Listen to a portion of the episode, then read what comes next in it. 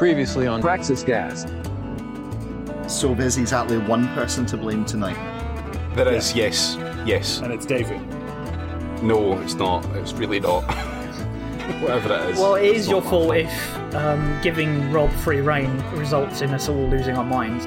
Yeah. Well, I mean, I think I've said before on the podcast that I've only ever considered getting one tattoo, and it's to say "Misery loves company." I think that's just podcasting in general, isn't it? Yeah, it's part of the parasocial relationship. That and watching Justified. Fuck's sake. Yeah, it's the only thing. It's the only thing we've got to look forward to is episodes of Justified. Everything else is extremely depressing. Yes, a TV show that finished how many years ago? Exactly. Oh, they're, they're bringing it back. It's not the point. what? What? They're doing they're doing a spin-off set in Detroit apparently. I have already established this is not the episode where we talk about Justified. We haven't established yet- what the episode Should we should we put it to a vote? No, it's whoever draws first. Hello and welcome back to Podcasting as Praxis for the 200th fucking episode where we finally talk about Justified. I'm David, my pronouns are he and him. I'm James. My pronouns are they and them. I'm Jamie, my pronouns are he and him. I'm Rob. Mine are he and him. And I'm Alasdair, and my pronouns are also he and him. Yeah, and tonight we're talking about criminal minds. Yeah, I've just finished season two of, of, of Elementary. I'm, s- I don't know what you were watching, Jamie. I was, I was watching season two of Red Dwarf. Uh, I don't know if that. Well, I was watching season six of Justified after saying two years ago that I would fucking watch this show and get it done. So I've finally done it. We're here. I've managed it. More for you that we continue doing this podcast specifically so that we can make you watch the rest of that uh, rest of this TV show. Yeah, you should get a- started on watching Elementary so we could do episode 300 on that. I'm enjoying the fact that in the time it's taken you to finish watching it, David, I've lapped you like four times. It's, uh, yes. I know, I know, but I got there. So um, yeah, it, it's done, and it was very good. I enjoyed it a lot. Right, show over. Great. But what is a justified? Okay, well, fair enough then. Uh, Justified is a television show, or I should say, was a television show, but more on that later. Um, that was based on a short story, uh, and the premise of it is essentially a U.S. Marshal by the name of Raylan Givens, who grew up in Kentucky and got the fuck out of Kentucky, but never really got Kentucky out of him. And as the series begins, he is forced to move back to Kentucky and confront his past and who he is. And the series is that it's about Raylan Givens in Kentucky grappling with who he is. And thesis number one, Justified, is a brilliant example of why the Writers Guild of America strike that's taking place right now is entirely justified. Yes. Yes. Because Justified, the short story it's based on, it features Raylan Givens and a villain by the name of Boyd Crowder. Um, Boyd Crowder is not a US Marshal, he is a former veteran um, who comes back from Iraq and falls in with the criminal life of his family and ends up being a neo Nazi, uh, for A whole arguably. bunch of shit not- in the show. yeah. Arguably, arguably he's not really. He's just doing it because it's a way to get people riled up to do like, you know, work for him. Um, and he, you know, he he blows up something in town and then robs a bank and keeps doing it over and over. Um, in the short story, he dies at the end of the short story, and that was the original plan for Justified. They wrote the first season, and it had Boyd Crowder was just a one and done villain on the pilot episode. But here's a problem: Boyd Crowder is played by Walton Goggins, and if anyone has a ridiculous name to match the ridiculous name of Timothy Olyphant, is Walton Goggins, and he he brought his A game. He brought his A game so hard that when they tested the pilot, everyone said, "Oh, that's fantastic! I can't see wait to see what happens next between those two.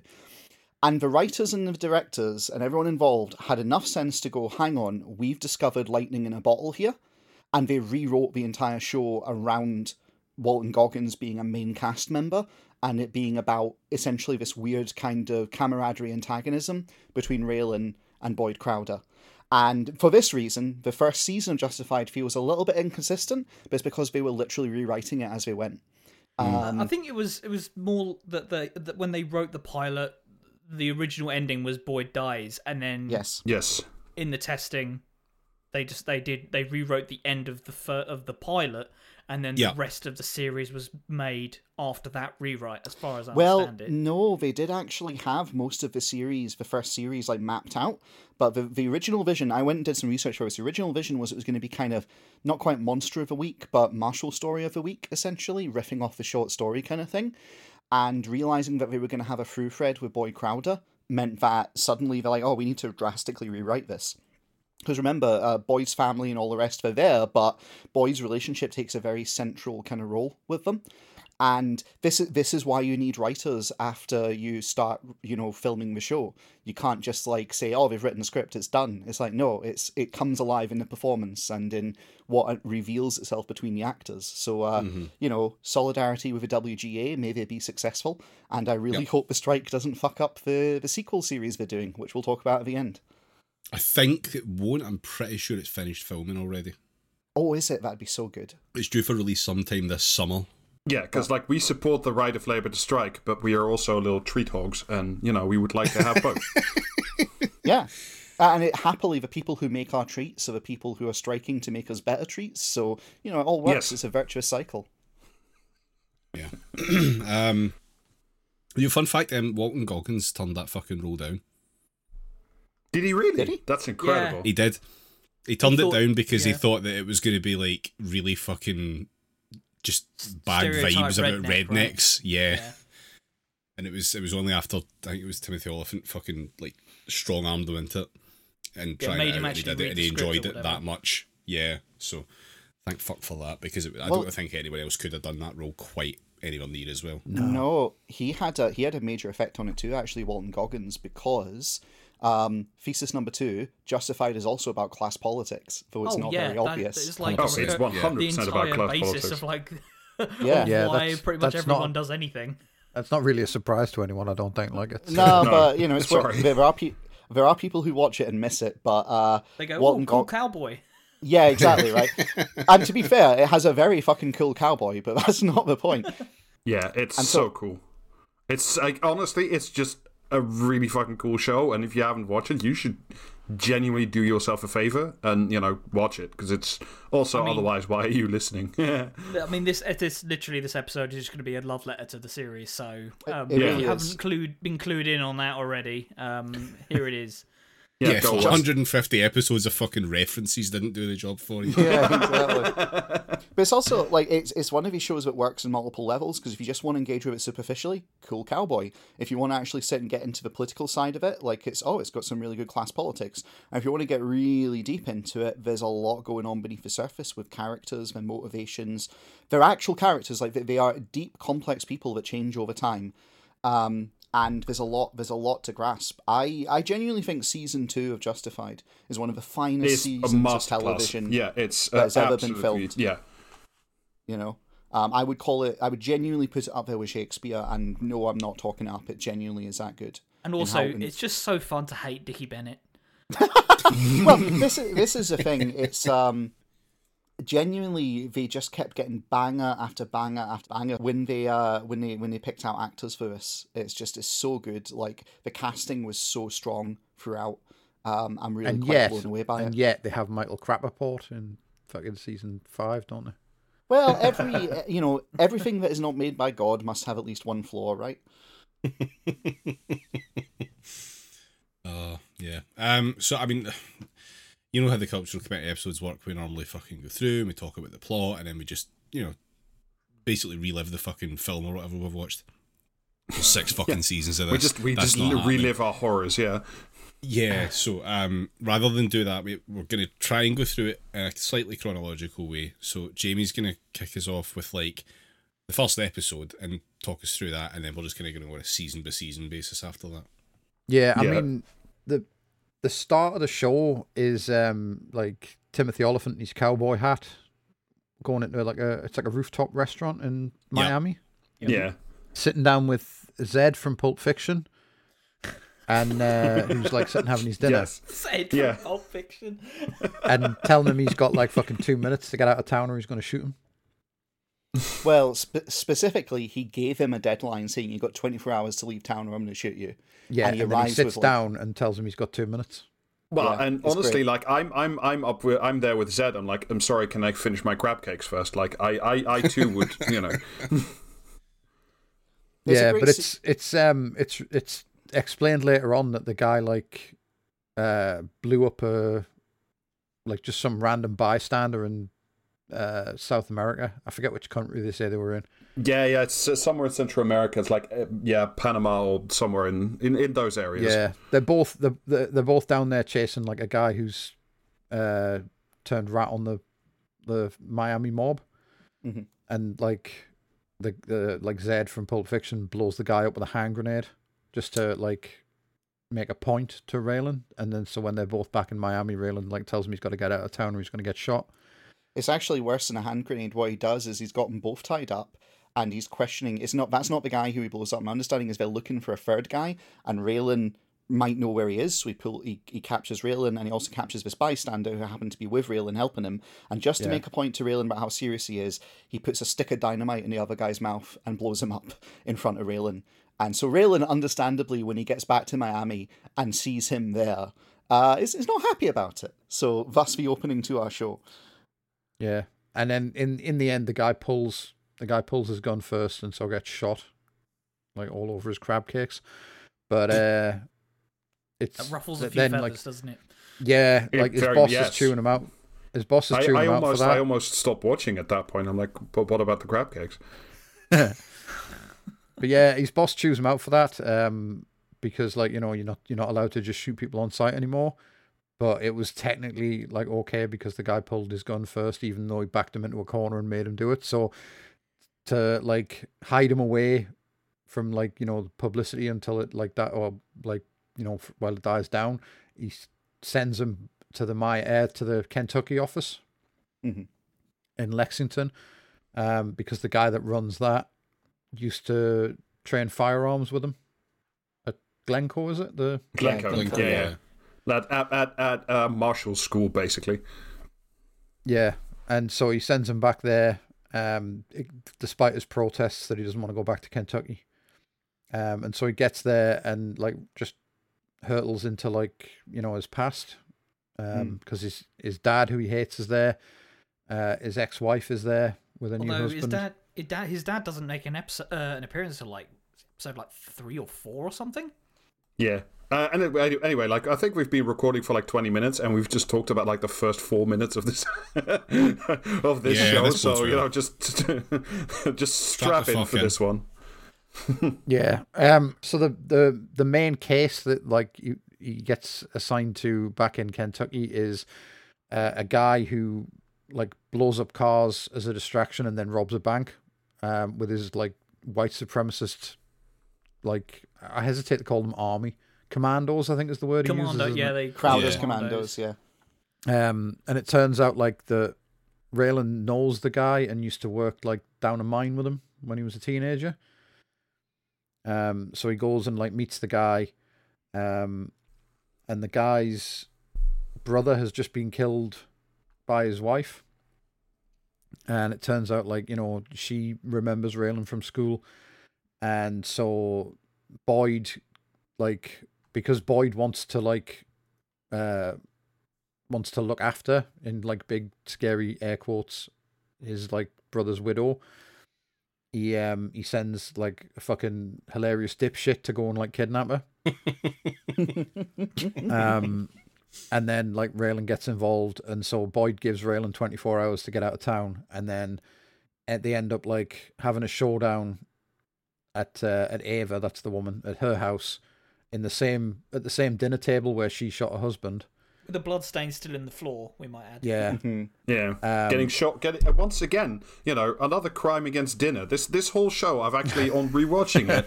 This whole show is just you know, this show's. I like it, even though I shouldn't. So you know, that should tell you why you should watch this. Yeah, and so because Boyd, like like a lot of fucking characters throughout the the show, Boyd is obsessed with the idea that Raylan like quick drew on a guy at the dinner table, and they essentially recreate that, and Boyd gets shot in the chest for his trouble. Hmm. yeah, Um, Ava, but- Ava turns Ava turns up when Boyd and uh, Raylan are sat at the dinner table with the shotgun that Raylan has left at the front door. And as she stood at the uh, the doorway pointing the gun at Boyd, Boyd goes to pick up his gun and uh, Raylan shoots him dead in the like right in the middle of the chest. Yeah. Yeah, and then there's a conversation about how, you know, don't don't you train people to aim for the heart? Um, because like, you know, the, the main the, the the main like central thesis of Justified is that you can't choose your mates. Mm. and so you you know what I mean? He's he's not prepared to kill Boyd because they, they, they did like a, the, the most working class job together once. So Yeah, they dug coal together, which is you Yeah. know it's, it's it's it's the previous century's version of we used to podcast together. Yeah, and then so then like the the rest of season one uh, is um mostly like crime of the week stuff. I- I, But uh, I still quite enjoy all the like. oh no, it's Yeah, it's no, it's good. good. It's good. and stuff, It's it's not It's, as good as um, later seasons, but it's still solid, especially when you understand what they were doing behind the scenes. And especially, I mean, I think we have to give a shout out specifically to Hatless. Yeah, that's a fucking Yeah, incredible That- episode. that's Mm. such a good Yeah. episode. In- introduces, uh, I mean, I was gonna say my favorite character, but like there are many favorite characters in this. Uh, Jere Mm. Burns as uh, Win Duffy is yeah, fucking Is- incredible. Such Oh, a highlight. good. yeah.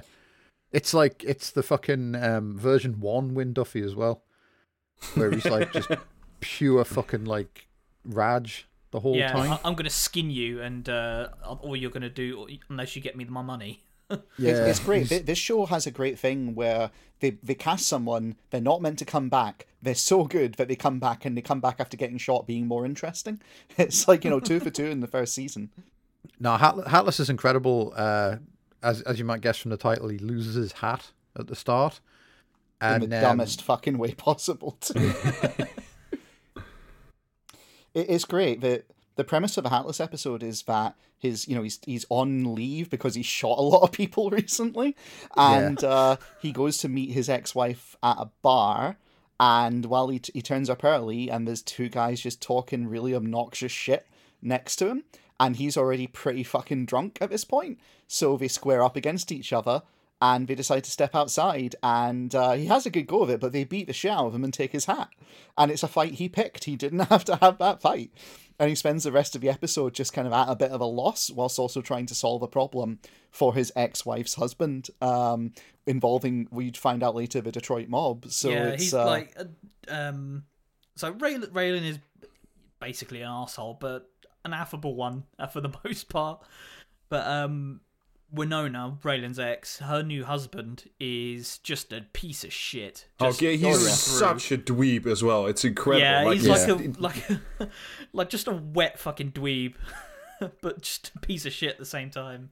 what I really love about Justified is every single character, especially the likable ones, are all tragically flawed people in various different ways. Like they've all got something glaringly wrong with them the more you learn about them. I think the first fair to say the first season is like a bit of a slow burn, but then you get into like the last couple of episodes, then you get to meet like the Boyd Crowder, Walton Goggins, and like his father, and like the extended sort of like Crowder crime family and the concept of them you know the, the, these people have all they're all like it's like six families and they all have essentially like vendetta level of like grudges against each other uh including like the givens. So raylan givens' family has been like a problem with the crowders for a really long time and everybody because it's all like the same five families who lived in the same valley or holler for like 500 years. so they all yeah, just fucking like hate each other. Yeah, I think I think the thing that sort of stands out for me about Boyd in the first season is that it just goes to show he's just a straight up opportunist. Like he Yeah. will do whatever is convenient for him to get whatever it is that he wants, whether it's join like literally becoming uh like a, a white supremacist like Nazi or um like is it is it his I can't remember is it is it his dad that shoots um, Johnny in the stomach or is it Boyd? It's, It's it's his his dad. dad's. it's his Yeah. dad It's his for dad. Like season one, Boyd Crowder is very interesting because, um, to his credit, and they go they go places with this. Like after getting shot, he has a religious conversion, Yeah, And- or does he? well, this is the thing. Like the the text actually shows you that he did, but it was you know it, it didn't go well for him. And like his religious conversion is is very prideful, and he decides that he's gonna make up for his past sins by using his criminal past to essentially take out the drug trade in you know in in Harlan. And unfortunately, him doing this gets all the men who agree to follow him killed by his dad. And um, you know, so there's this whole thing like Boyd is struggling to not be his father's son in the aftermath of getting shot. And he has like a, he basically gets shot, has a crisis of identity, ends up having a, a, a kind of crisis of faith as the first season goes on. And there's a real question of like, is Boyd redeemable? Can he actually change? Which they gradually tease apart. And well, well, you know, I think we should. I don't know. Should we should we get on to like what happens in season two and like you know chart the direction this is all going, or how do you guys want to do it? Can we just talk about season two and how utterly fucking brilliant everything about it is, and like Oh, yeah. Margot Martindale, basically? Because like, can we just do that? She's Yeah, fucking it- incredible. See, season two introduces the Bennetts, which are the other like they, they basically own the town of Bennett. Huh, funny that. Um, and they are basically the crime family that run weed in you know this area. And um, it's it's a it's a drama uh, that's basically a tragedy about changing times and about what people do to get ahead. And my god um it genuinely features some of the best acting i think i've ever seen in anything hands down. As rob says the main villain of the season is just superb. Um you know uh the range that she does is fantastic because she's the she's the she's, she's the clan matriarch of the bennetts and she can change from being homely and friendly to being ice cold terrifying in the space of a single sentence it's a real tour de force Straight up to the, the weaponization of apple pie. yeah yeah I mean, admittedly, that is moonshine. And you know, Well, once again. I return to my original point. This show hates food, and I don't know why I still like the show. It's the it's the antithesis of Columbo.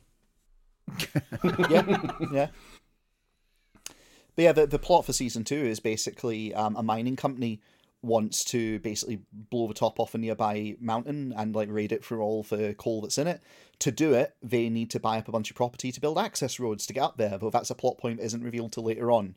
And also going on during this is Boyd Crowder, in an attempt to reform, goes back to work in a mine because it's one of the few jobs that'll take an ex-con. And unfortunately, a bunch of guys there clock him for who he is and decide to use him as a scapegoat in a plan to basically steal a fucking huge amount of money from the mining company. And he's kind of you say a huge amount. It's like it's like sixty thousand, eighty thousand dollars, which, like, yeah, it is a lot of money, but it's not really a, that much money.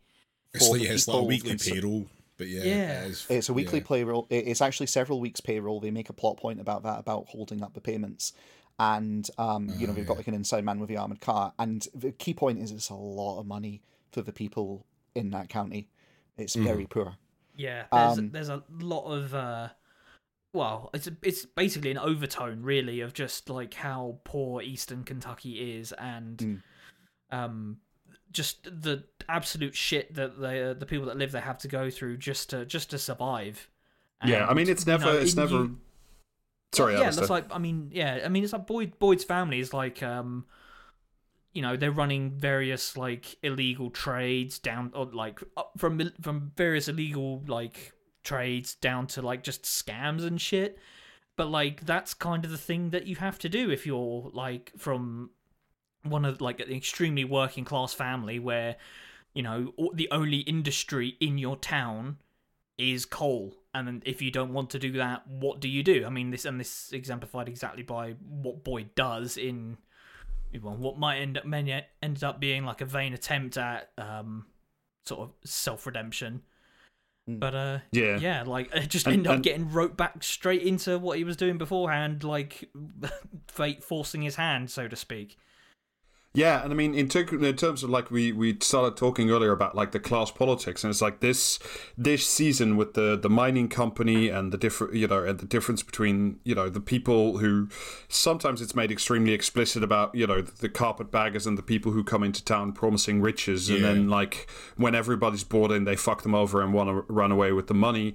But it's like even mm-hmm. more slowly than that. Like you get such an incredible like look at you know this this incredibly poor working class culture and the way it creates class solidarity and the way some people use it right and the other way other people sort of run away with it and screw people over. And it's like it's never like apart apart from the few moments it's never hugely made like incredibly specific. It's just but after you watch season 2 it's like you really do get like a really good sense of like mining class politics in, in the US. It's like, you know, you listen to something like Pete Seeger after this and it's like that's what this is, you know, like it's just yeah, it's it's just fantastic basically.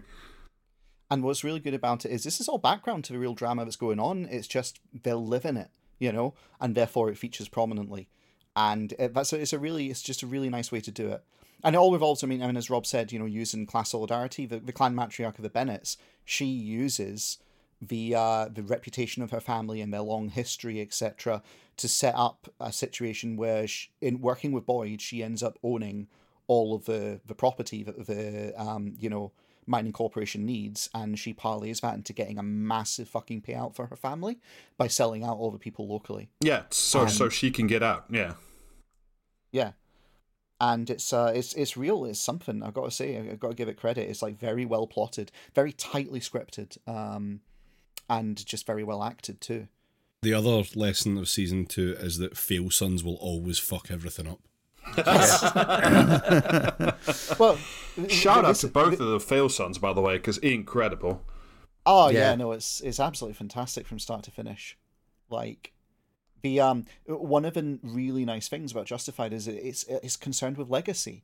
And like one of the layers is is ju- is Raylan justified in being who he is? Are any of the characters justified in being who they are? Because they do a very good job of showing why characters are fucked up the way they are. Even the villains of season two, with the exception of the matriarch Mags Bennett, who's just kind of almost a force of nature in many ways. Like her Yeah. sons, you see why they are the way they are, and it's uh, it's it's definitely it's it's eye opening, and it's Yeah. it's portrayed with with surprising sympathy and nuance. Is all I have yeah, to say. and for like uh, the the two failed children that we like we've alluded to have um, quite a direct and indirect reason to hate uh, Raylan Givens specifically.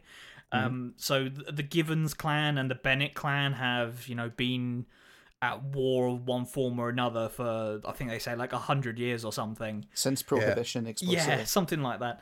Um, but uh, so not only is this like you know blood feud that goes back almost a century, but you've also got a, a direct example of this feud playing out uh, as uh, sort of explained uh, through the dialogue of once upon a time um Raylan was playing uh, like minor league baseball or something like that and Yes, minor league baseball. Yeah. uh, I can't remember exactly what it is that happens but uh, long, the long story short is that, Dickie Dickie hits him in the head with with his pitch, uh, yeah that's it and then like a fight breaks out. And when he comes to, Dickie's about to like stamp on his face, so he breaks his knee with with his bat. Yeah. Yeah. yeah, giving giving him like um, a permanent limp Yeah, for 20 years. So like Which- there's this antagonism that is just as soon as Raylan turns up to the the, the Bennett boys' house, uh, like the you know one of the first episodes, it's just the antagonism is just palpable.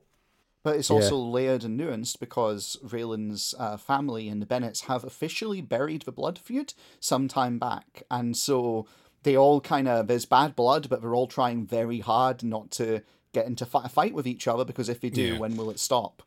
And uh, spoilers, at the end of the season, it, it spills out. There's no keeping a lid on it.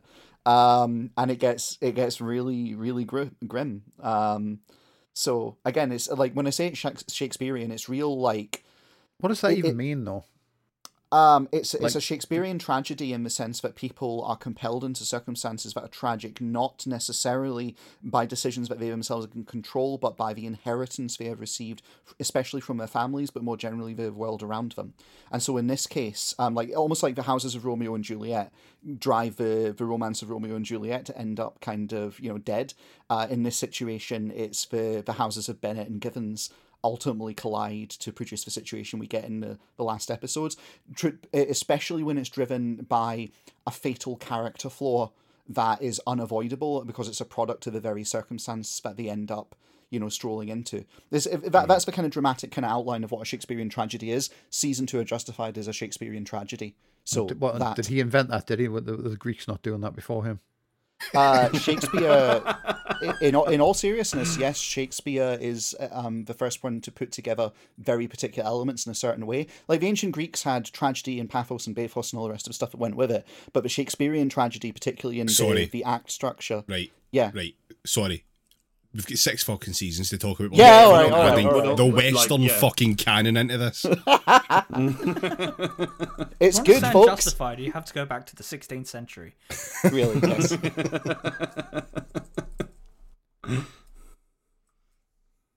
Yeah. Um. No. Like the the the two fail sons in particular are fucking great. You've got um Coover, who's just a fucking, just just just a quite a simple hench. guy. He's he's just a big he's, hench, he's, he's a big himbo. just as He's a big himbo that really likes to drink and fight. And, that's smokes loads and loads and loads of weed. Yes, because well, yeah, it, it's there, it's available. Why the fuck not? Um, and you've got Dickie Bennett, who is like, it's just it, the the, Just the fun prick. thing about he is he's just a, prick, but he prick, thinks he thinks he's so much fucking bigger than he is in like every way. And that's what makes him such a good character. It's so fun to fucking hate him. And Yeah. He's a he's a slippery guy who's used to being just smarter than the other people in the room, Yeah. but who isn't smart.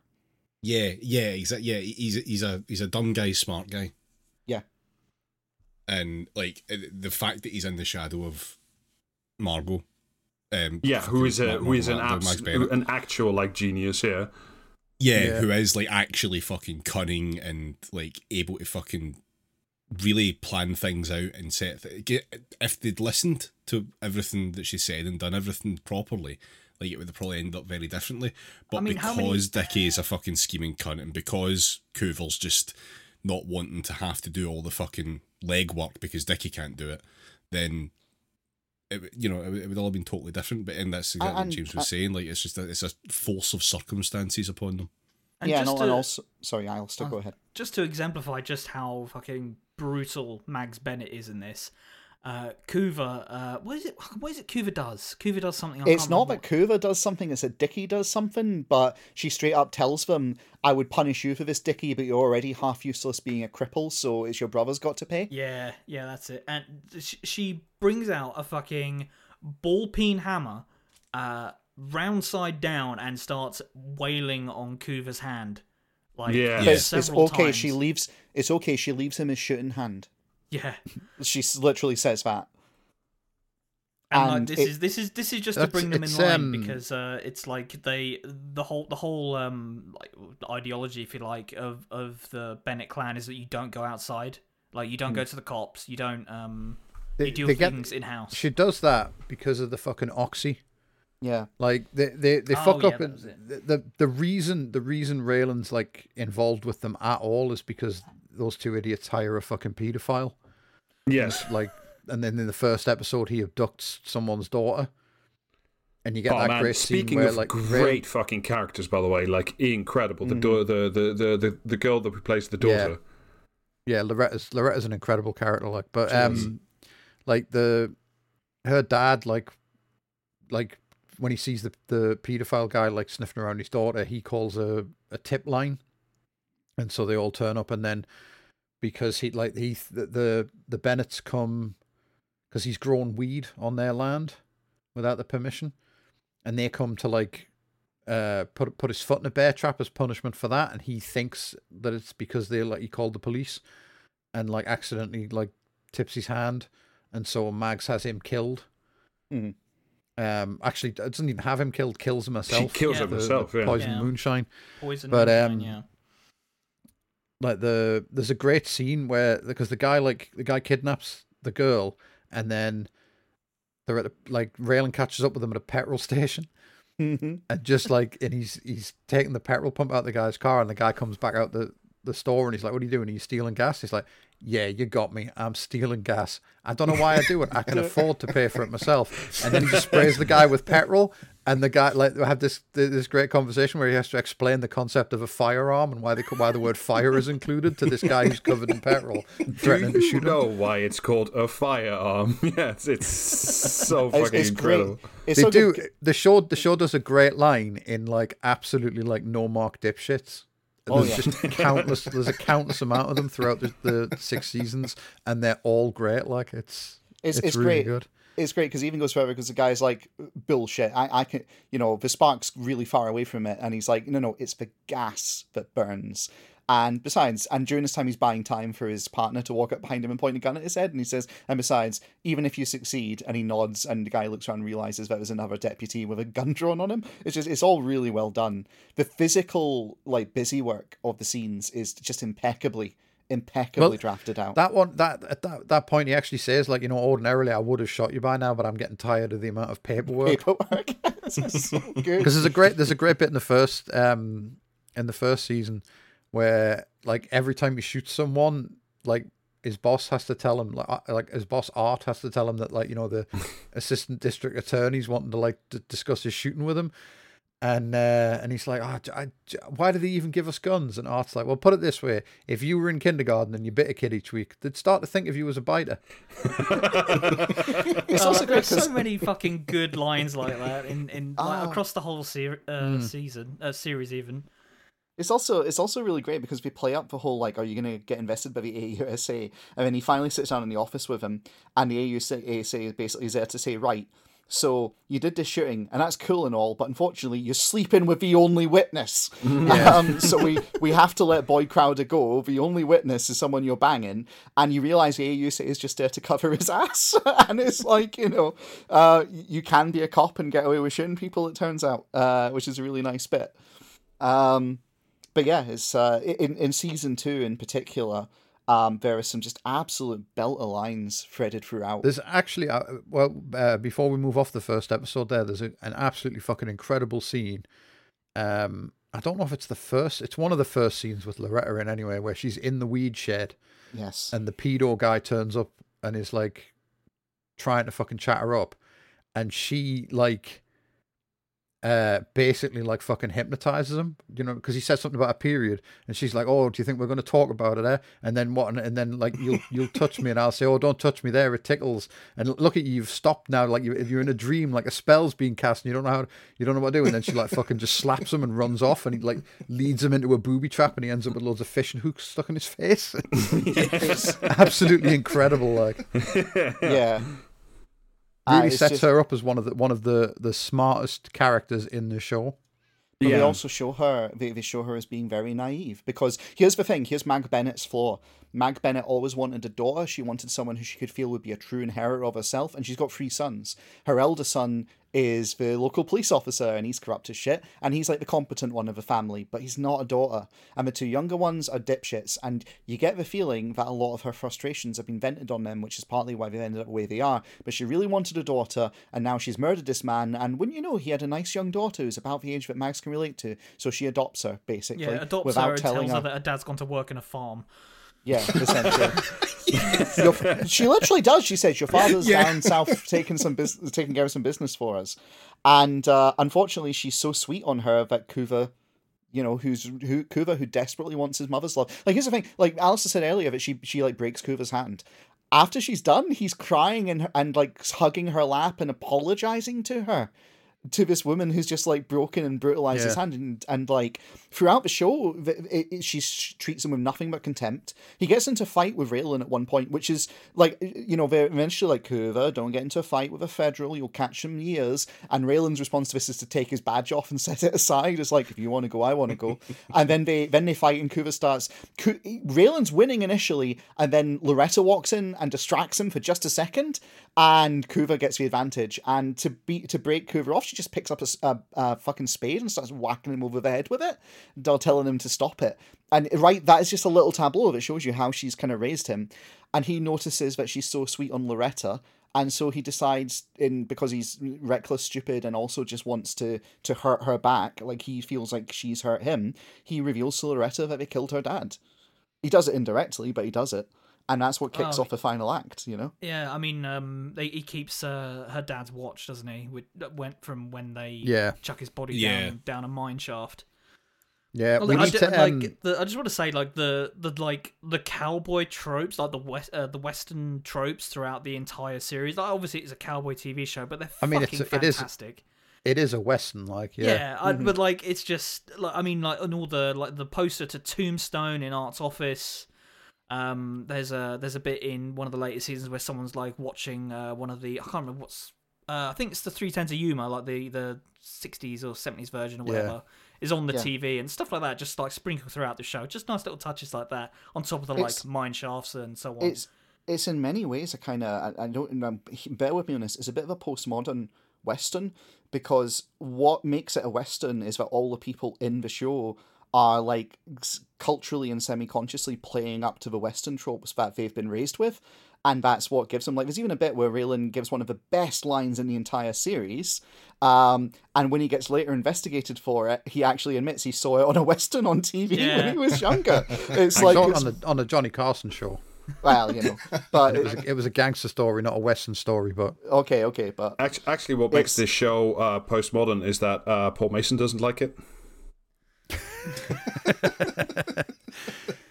yeah. Anyway, we need we need to rewind because I did mention that like when when I was talking about season one, I said Boyd sends a dipshit to kidnap Ava.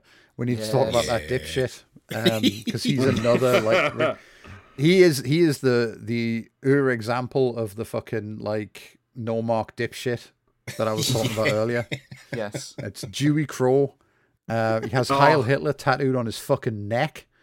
And he is he is every inch the kind of man you would expect to have Heil Hitler tattooed on his fucking neck. Quite frankly, he's just the stupidest motherfucker alive. He and also it's has- hilarious. He also has gator teeth as a necklace, which he poached and ate himself. So uh, he's great. He's just genuinely fantastic. The guy who acts him is an absolute standout actor. He's absolutely nothing like the character whatsoever. It's he's just- Australian. Australian, Yeah. it's like Jesus Christ, Yeah. it did not like in terms of yeah. They're so good. Dewey Crowe, the, the thing that we managed to do with the show as it goes on is realise Dewey Crowe is stone cold stupid. He is the dumbest motherfucker you'll ever meet, and he's entirely a product of his upbringing and environment, making him into the absolute, like, just buffoon. But here's the thing he's the comic relief, but he's a comic relief by just being completely hapless and playing it completely straight. Yeah, and no gets, one else uh, taking him seriously. He get he gets kicked out of Boyd Crowder's ch- uh, new church because they got they caught him Yeah. wa- uh, spanking the monkey. Yeah, We're not doing wanking at work discourse. he gets bamboozled into like uh, providing evidence on Boyd by just like Raylan tells him he's deputized him, so he has to Yeah. tell him what's going on. Um, it- like season two, he's he's uh, he's on an oxy bus coming back from Florida, isn't he? He's going to get paid two Yeah, hundred yeah, dollars yeah, for yeah. going to Florida and picking up some pills, and then they get ambushed. But he recognizes one of the one of the guys that robs the bus, so he, he he's trying to buy a ski mask in Kentucky. Um, and- and what's great, what's great is the store owner is like just straight up going, "Listen, do you want I should just call the cops now and get it over with?" Like, Yeah, and in, so in in when he can't buy a ski mask, he ends up buying a cowboy hat and robbing the two guys back, but pretending to be Raylan. Yeah, yeah. Um, it's me, name is Deputy Raylan US Marshal Raylan Givens. Here and to he take just, all he of just your quote, and he quotes things that Raylan has said to him. He like he finishes by going, "Y'all ought to go back to poaching gators is uh, Yeah. safer," which is what Raylan said to him in the very first encounter and makes no sense in context. Um, But that even, I mean, here's the thing this is how well it's all woven together, because that then leads to the local sheriff gets a call and is like, oh, Raylan Givens has robbed these guys of Oxy, so, and it's the Bennett guy, so he calls up Raylan and does this whole, you know how sometimes you think a man might Oh, not yeah, be the 'cause, like, man? Yeah, they've got he's standing talking to him and like uh they've got the witness, you know, the witness said it was you and all this, and Raylan just goes and opens the car door and says to the the woman like, "Was it me that robbed these guys?" She's like, "Oh hell no." And she actually says, oh, she actually looks him up and down and goes, oh, Lord, no. And he shuts the door in her face, which is what makes it even better, because Timmy Olyphant is hot. He is. He's annoyingly hot. yeah. But He's yeah, about, um, about on par with Jonny Lee Miller in Elementary, who's also annoyingly hot. But yeah, so like season two is just the Bennetts like fucking around. Like Mags gets out of the game, but then like has to go back in because like uh It's also she doesn't know just- what else to do with her life, basically. well, it's because Dickie's such a fuck up. Also, that yes, Like Dickie won't like Dickie and me like she declares a truce, tells Boyd he can have all the like he can run all the crime in Harlan, but not the weed business. And then Dickie immediately goes to Boyd and tells him like, you know what I mean, that he, he can get Yeah. fucked because he's going to take over all the the crime. And so they um they have a great scene where they rob they rob Dickie as he's selling weed to um Hot Rod. Hot Rod yeah. Dunham. Rodney Hot Rod Dunham. Dunham, yeah. From Yeah. Memphis. yeah, but like Boyd turns up, robs him, and like uh, Hot Rod's like, I'll find out who you are, and Boyd's like, well, I would hope so because you just bought some of my best weed, and like has his guys like load his car with the weed he'd bought, and just takes the money that like was meant for Dickie. And so And then Hot- Dickie, And Hot Rod on the spot is just like, yeah, all right. Like, Yeah. he, just, he, he, sees the way the wind's blowing and goes with it. It's very yeah, good. and then like to retaliate because like Raylan's dad is part of uh Boyd's crew at that point. Mhm. So like, and Dickie clocks him. So Dickie goes uh with a fucking like another peak dipshit. I can't remember his name. Uh, But, I like- can't remember. He's a minor character. Good character, Yeah. but minor character. It's But, not Wade um, they- Messer, is it? No, it's Eh, not. It's not eh. Messer. Uh, is it not? It's not. No. Oh no, hang on, Wade Messer. No, that's the other one at the end of the seat. Right? Yes. Okay. But um, they then they end up killing uh Raylan's aunt. Aunt Helen, who so Yeah. right, okay, Raylan's Raylan's family, brief little like primer. Uh, he was raised by a mother named Frances and Arlo. Arlo is a Vietnam uh, Vietnam vet- veteran, and as the series goes on, you find out he's very clearly got PTSD from it. But he's also like an asshole. Um, these things may not be unrelated. It's hard to unpick it all. Um, his mother was a good influence in his life, but she died, you know, when he was young. And um, Arlo remarried with Helen, and Helen did everything she could to get him out of Kentucky and get him out of his father's like you know um radius. And that's what's kind of maybe saved him. And it leads to the best season in the entire show the best scene in the entire show actually.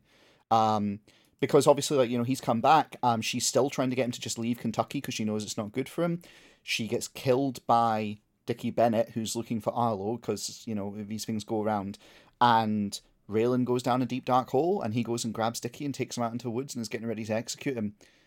And you know, he's talking about Helen. Like Dickie says something about how he didn't mean to, you know, hurt her or something, and he just tells him to shut the fuck up. He doesn't know who she was, and he starts talking about her and what she wanted for him and what she meant to him, and how she wanted him to be something different. And doing this, he reminds himself that this isn't. She wanted him to not be this person, to not be a Givens, and so he talks himself out of shooting Dickie and lets Dickie go. And it's just it's so powerful. It's so well done.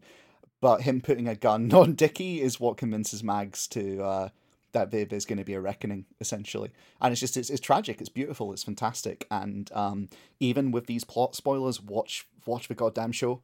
Yeah. Watch season two. Like you will Watch get all of it. Fuck it. But like, convey. yeah, season two is. I mean, it, they're not all masterpieces all season, but season two is yeah some of the best television ever. Just, hands I down. mean, we could spend this whole episode, and we we, have fucking spent. yeah. Yeah. Should we move on to season three? Yeah. yeah. by all means. Yeah, season three. Um, the the main sort of through thread in that is, uh, what happened to Mags Bennett's money Yes. after she died. Um, and like, and introduces a man with the most ridiculous name on God's earth. Mr. Quarles. Robert Quarles. Late- Yeah. lately of Band of Brothers. Oh yeah. Yeah, he's in there. Mm-hmm. Neal McDonough, who has a weird, weird face, but does wildly He's psychotic shiny. criminal very well. yeah, It's yeah, he's he's he's exiled from the Detroit mob for um like brutally murdering a, a prostitute, isn't it? Um, Like a, a male prostitute. Not, Yeah. not, yeah, yeah, yeah. Ad- Advanced One or noncing, basically. Yeah. Um and so he comes to Kentucky uh with the idea that he's gonna like industrialize the the oxy like pill mill system. Um and he makes the mistake of like attracting Raylan's attention and like it all just goes to shit. Uh, But it does. but- But, the, the great thing though is that uh, he teams up with uh, Wynn Duffy, so Jere Yeah. Burns stars quite quite heavily in this season. yeah. And what's so great about it is we've put a lot of work in in setting up that Wynn Duffy is a bad dude, and then Robert Quarles comes in and scares the shit out of Wynn Duffy. Yeah. and it's so well done. Yeah, there's a point in there's a point in season two where, um, like hitmen try to kill Raylan and um Winona. Winona. Uh, and it like it's assumed automatically that like they're doing it to try and get at Raylan for one of the many like things he's done to annoy criminals, but it's actually uh her ex husband Yeah. had like arranged to have her killed by Wynn Duffy and then back tried to back out of it and Wynn Duffy wouldn't have it. Um so Raylan goes like goes to Wynn Duffy and like fucking um you know oh, I mean? God, Like, yeah, yeah, basically- yeah. The next one's Like, yeah. coming faster. No, that's that's no, that's later. um, that's season that's three. later. Oh, yeah, he, he goes to them. Burns, he yeah. tells he tells them like um you know like to basically to fuck off, but like the he tells Gary the ex husband to like to just leave and not come back. It's like personally, I'd leave the country, but you'd best get out of town. Um, and then when he runs into them in season three, um, they end up like drawing his ire. So he, he goes to he, when he goes there, he meets when he meets Robert Quarles for the first time in Wynn Duffy's like Winnebago. He lamps The Win lamps Winnebago Win is Duffy, such a lovely touch, by the way. I love the Yeah. Winnebago every time it's Oh, there. so good. but he, he fucking he decks he decks Wynn Duffy and then pull like takes a single bullet out of his gun and like drops it on him and tells him the next one's coming faster. And then they then use that bullet to murder Gary later on uh, to to frame Raylan, which is like one of the one of the great like episodes where um he's trying you know what I mean like the the police are after him for this murder and the FBI are after him for supposedly yeah, uh, for some intem- other. inter- yeah. interfering with their investigation of Yeah. um Quarles as like boss or whatever, and it's great, like just all the back and forth. But um, because the the FBI, the guy, the, the the main FBI guy is um Ned Ryerson from Groundhog Day, who is just such a fucking like such a like a yeah, soft he's prick. such a pr- yeah, such a He's bureaucrat. just so prick, slimy. Yeah, Yeah. Um. But yeah, the uh, Robert Quarles is like he, he starts off. He's like you know he's super slick and like got everything together and that, and then as things start going wrong, he just spirals out of control. And by the end, the end of this the season, he's like popping pills like He's, Like he's smoking um, oxy out of a piece of tin foil and sucking the gas in with a straw. It's Yeah. uh, it's a look. But there's And- that there's that scene where he's just sat like just like crunching the pills out of the bottle. Yeah, To make yeah. He's he's it's it's very them. much like you know the old adage of uh, when you're a dealer, like don't use your own product. It's like this is what happens when you do like start going down that particular rabbit hole. But it's also because Yeah. he has his own like weird backstory with like the sort of an adoptive father who's like a true like mafia crime uh, kingpin, and it's like well, it's like the even mafia kingpin, isn't it? Of like Yeah, yeah, but, like, even for most of the, with- most of Yeah, the show. Theo Theo Tonin. yeah, yeah, yeah. He has a human ear that he whispers into. Um, What does he But yeah. say? What does he say? Does it matter? it's a fucking ear. Yeah, season three also introduces Ellstin Limehouse. Mm-hmm. who um, runs Noble's Holler. Which is the historically basically was the the hollow of the freemen. Um, you know, freed black slaves. Um, you know, settled it, and their whole thing is they just want to be left alone. Yeah, Um, And all But these also fucking he- white people keep turning up. yeah. But he also he also runs like uh, a bank for criminal elements, Mhm. and is like a, an information broker. Um, but it turns out like you know the rumor is that he's got Mags's money. Um, that it might be buried under a church, which is like an old folk tale that everyone everyone in Harlan's heard as a kid and that. Um, and so everyone's trying to work out how they how they can get that money off him. And then it transpires at the end that the money was actually uh, given to Loretta. Yeah. Obviously, the per- Um, also like the person who deserves it by far the most. Like, Yeah, it's very interesting because all the characters, like like we said, we- we've all got their different sides. Even Quarles, like his backstory is like amazingly fucked up and does sympathize him a tiny little bit, but he's still a psycho. Because his whole Yeah. thing is that his father was lieutenant for Theo Tonin, and on the side he was bluntly he was selling his son out to men, and Theo Tonin found out about it. Um, executed his father in front of him and adopted him, but unfortunately, the psychological scars of all of that and being raised by a psychopath mob boss made Didn't, him uh, the way he, he, killed, is. he killed his dad himself. Is did he? Did he? I I, Yeah. I, I I might have misread that scene, but yeah, sure. Um, but either way, Theo Tonin made it happen. Um, so it did a lot of it did a lot of damage, and uh, like it makes Quarles the like quite scary guy he is, and then you contrast him with Limehouse, who is probably the smartest person in the entire series. I think actually. Um, Yeah. apart from maybe Mags you know, Bennett, yeah. Well, I mean, yeah. Mags Bennett has to contend with her dipshit sons, and that, that- That's that's, her, Yeah, her yeah. flaw is that she didn't raise raise them to be not dipshits. Yeah. Yeah. Um. It also they get like a, a bigger role for um for Jim Beaver, who is for you who you recognize from fucking everything. Yeah. quite frankly.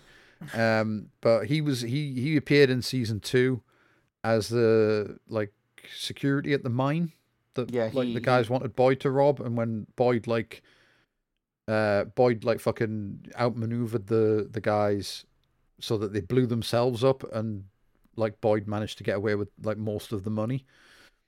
Um, and so he tells like Shelby, uh, he asks Shelby to tell everyone that like you know uh, Boyd was a hero, and so they could bring him back in season three because uh, Limehouse like says that you know if Quarles wants um like wants more power in Harlan, he needs to back the the sheriff, hmm and so Boyd gets Shelby to run against the guy as sheriff.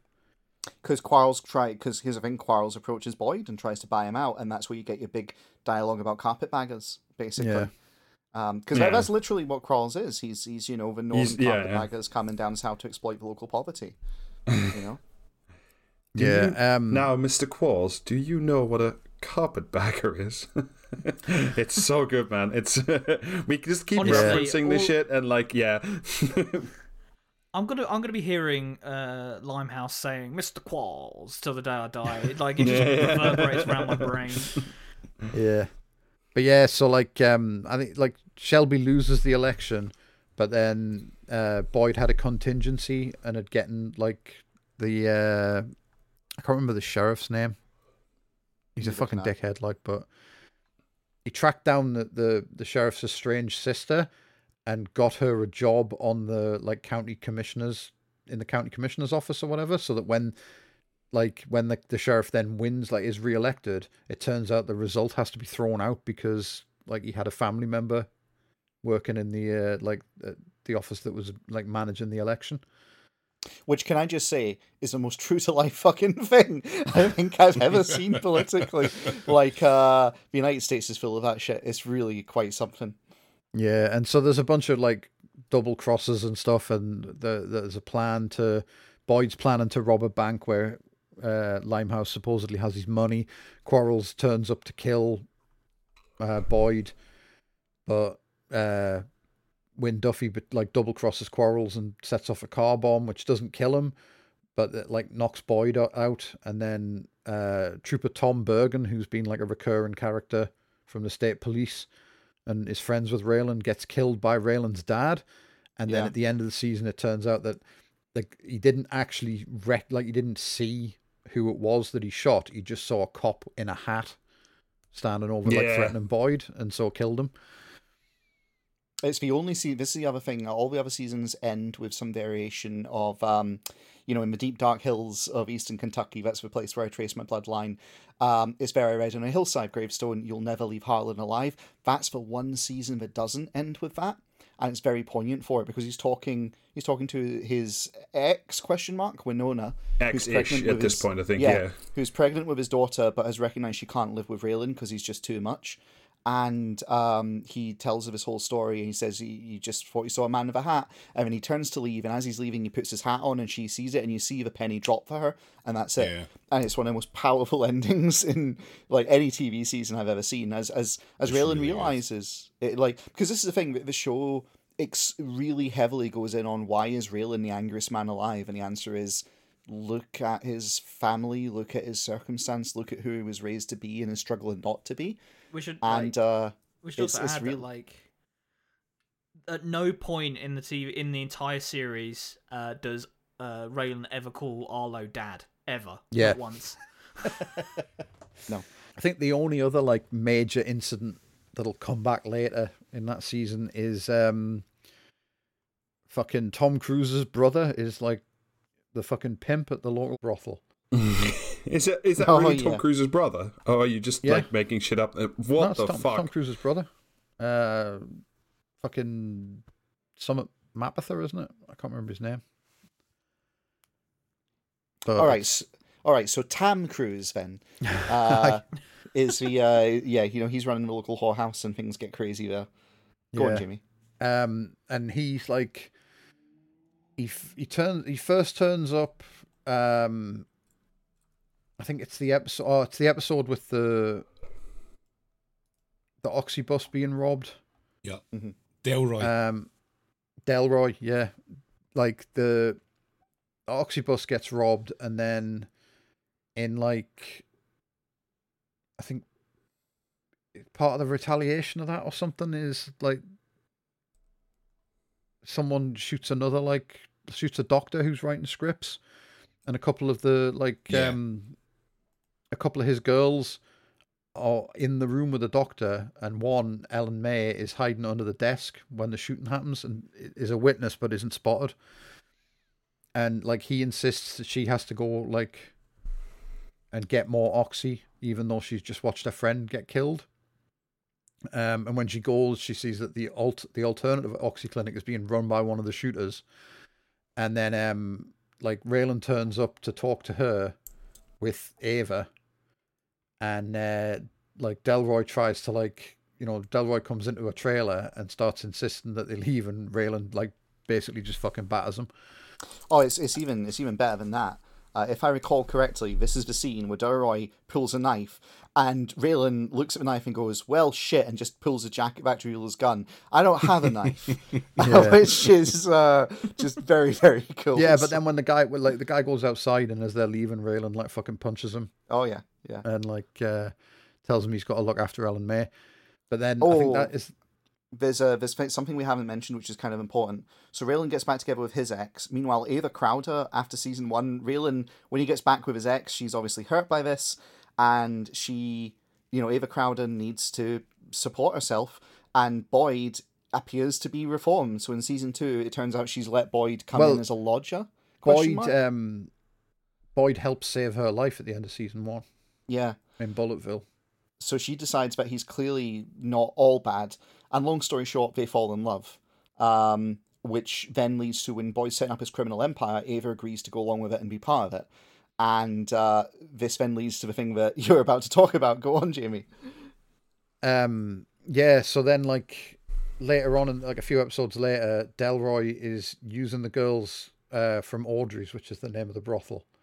He's using the girls from Audrey's to commit bank robberies, and uh, like Ellen May is the like Ellen May and two other girls that go to rob a bank. One of them gets shot. It's a it's a check cashing shop, not a bank, but close enough. All right. Well, they but they get um. They they take the girl the girl who was shot dies in the van as they're making the getaway, and uh, they take her up to like a slurry pond. And then Delroy shoots the other girl, but Ellen May like manages to get away, and she goes to Ava for help. And then so like, uh, Johnny Crowder, who's like in a wheelchair at that point, but still involved in the criminal enterprise, he um tells Ava she can't be taken in strays, so Ava phones Delroy and offers to sell Ellen May back to him, but then when he turns up, she kills him with a shotgun. And so Ellen May and Ava like dump his body down a mine shaft. hmm And Ava, Ava previously said to Boyd she only had one rule, which was no running whores, uh, in her own words. Um, and at this point, she goes to Boyd and says she wants to break that rule. She wants to run them to make sure the girls are treated right. And there's this whole there's this whole thing about the gravity of circumstance in this show because Ava talks about how she's going to run the girls right, but as you see as it goes on, Ava herself ends up not exactly treating the girls right, to put it gently. Um, without being like a supervillain about it, it's like you know this show is very. It, there is a Marxist reading of this about material circumstances shaping people and the extraordinary changes that are necessary to get someone out of the gravity of economics, and this show does a very good job of illustrating it with parallels, essentially. Mm. So Yeah. So season four is Yeah. um Do we um do we need to take a minute because we, we we spoke about all these like fucking antagonists and stuff. We haven't spoke about like supporting cast, as in the other deputies. Yeah. I think we do because especially for season four, um, it's kind of important, particularly when we need to talk about the legend that is Tim Gutterson. We Tim do. Gutterson fucking like oh it, it stands out amongst a load of other really good characters to be honest.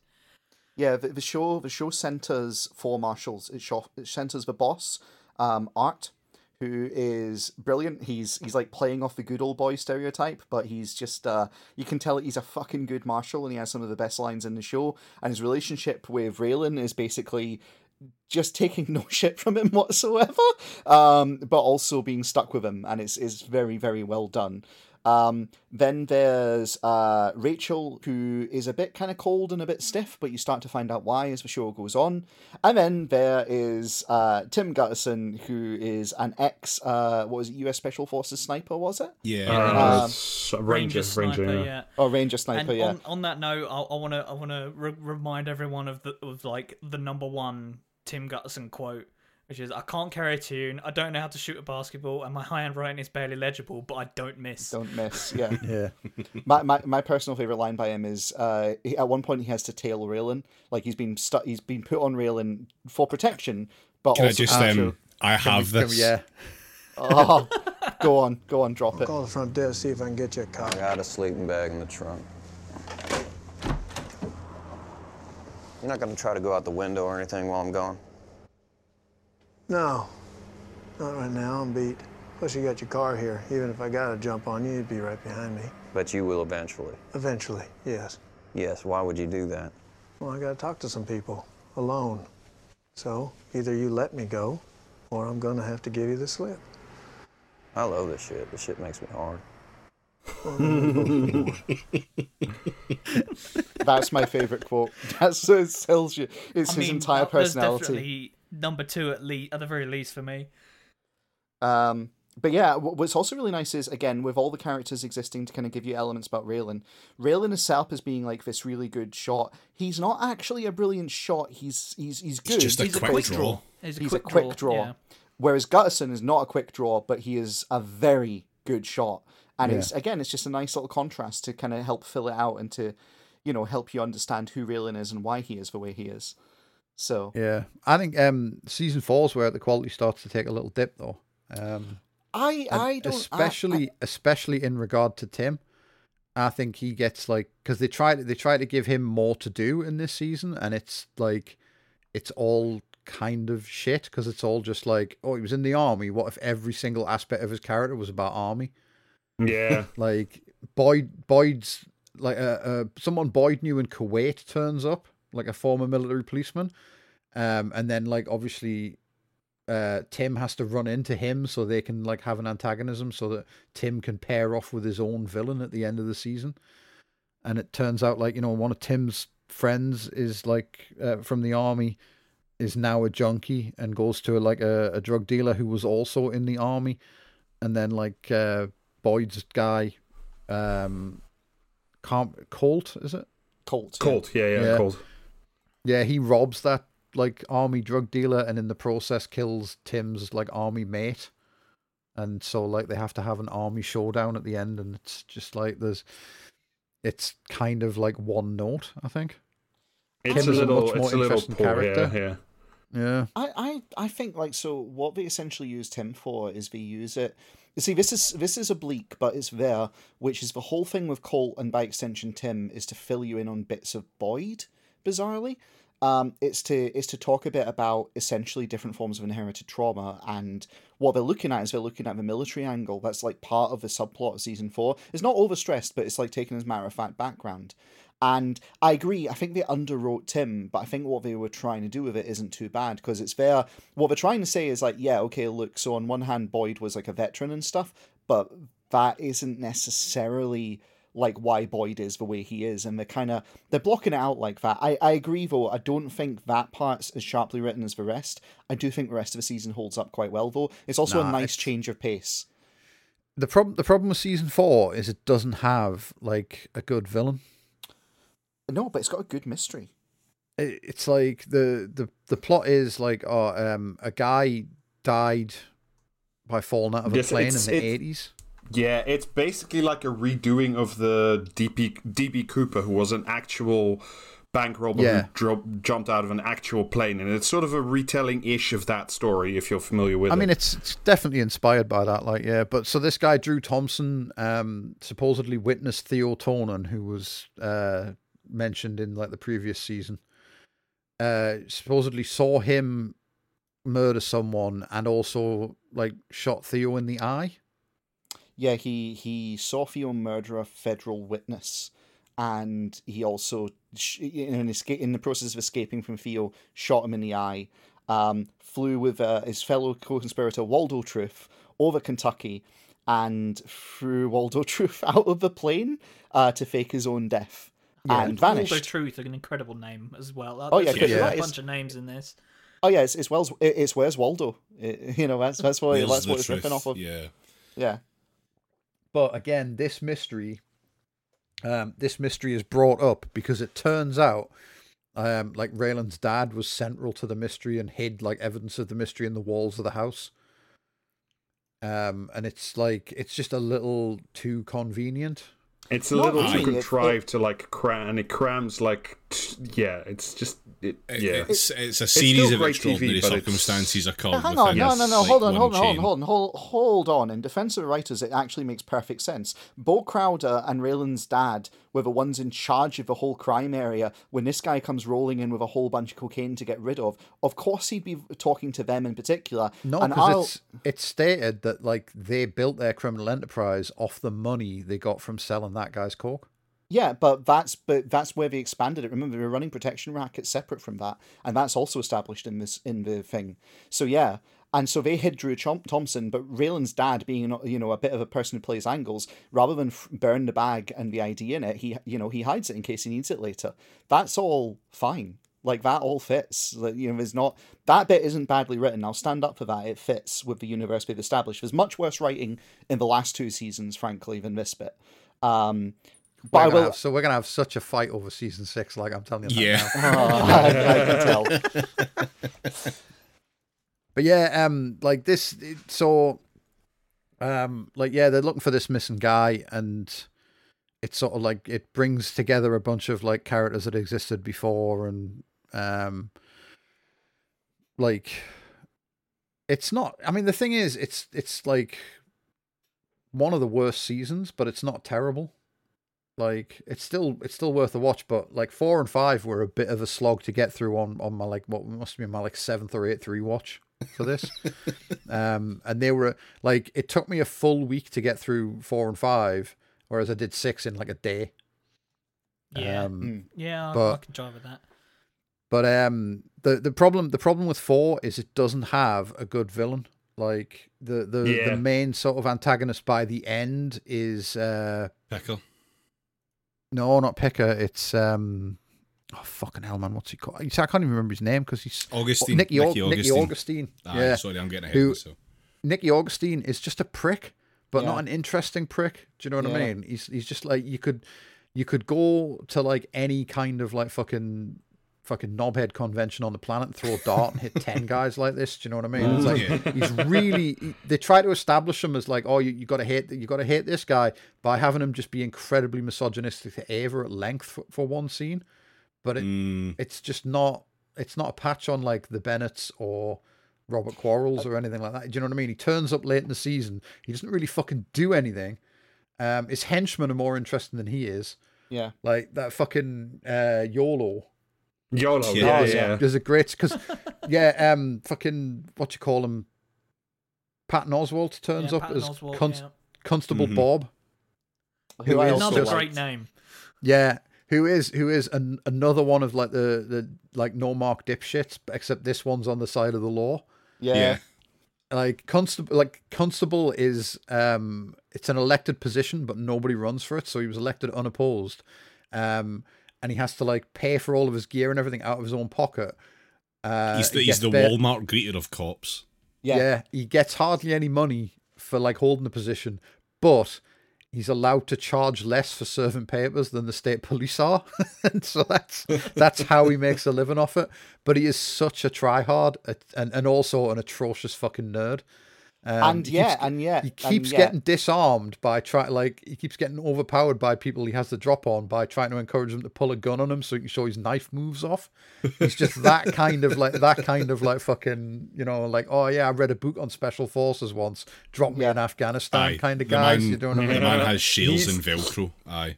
yeah Huge, huge, like your dad vibe. Like, yeah what- there's a great there's a great scene where he gets into a fucking gunfight with two rich guys I think Oh, it's this so season, isn't it? With the Yeah. fucking AK. yeah, because he talks earlier about having a go bag. He talks about I've got a go bag with an AK, and he's saying this in press rail, and it's like, well, you just hold on to that. And then later on, they like run them off. He comes to talk to them at their property, um, and They, uh, they they- fuck him right off.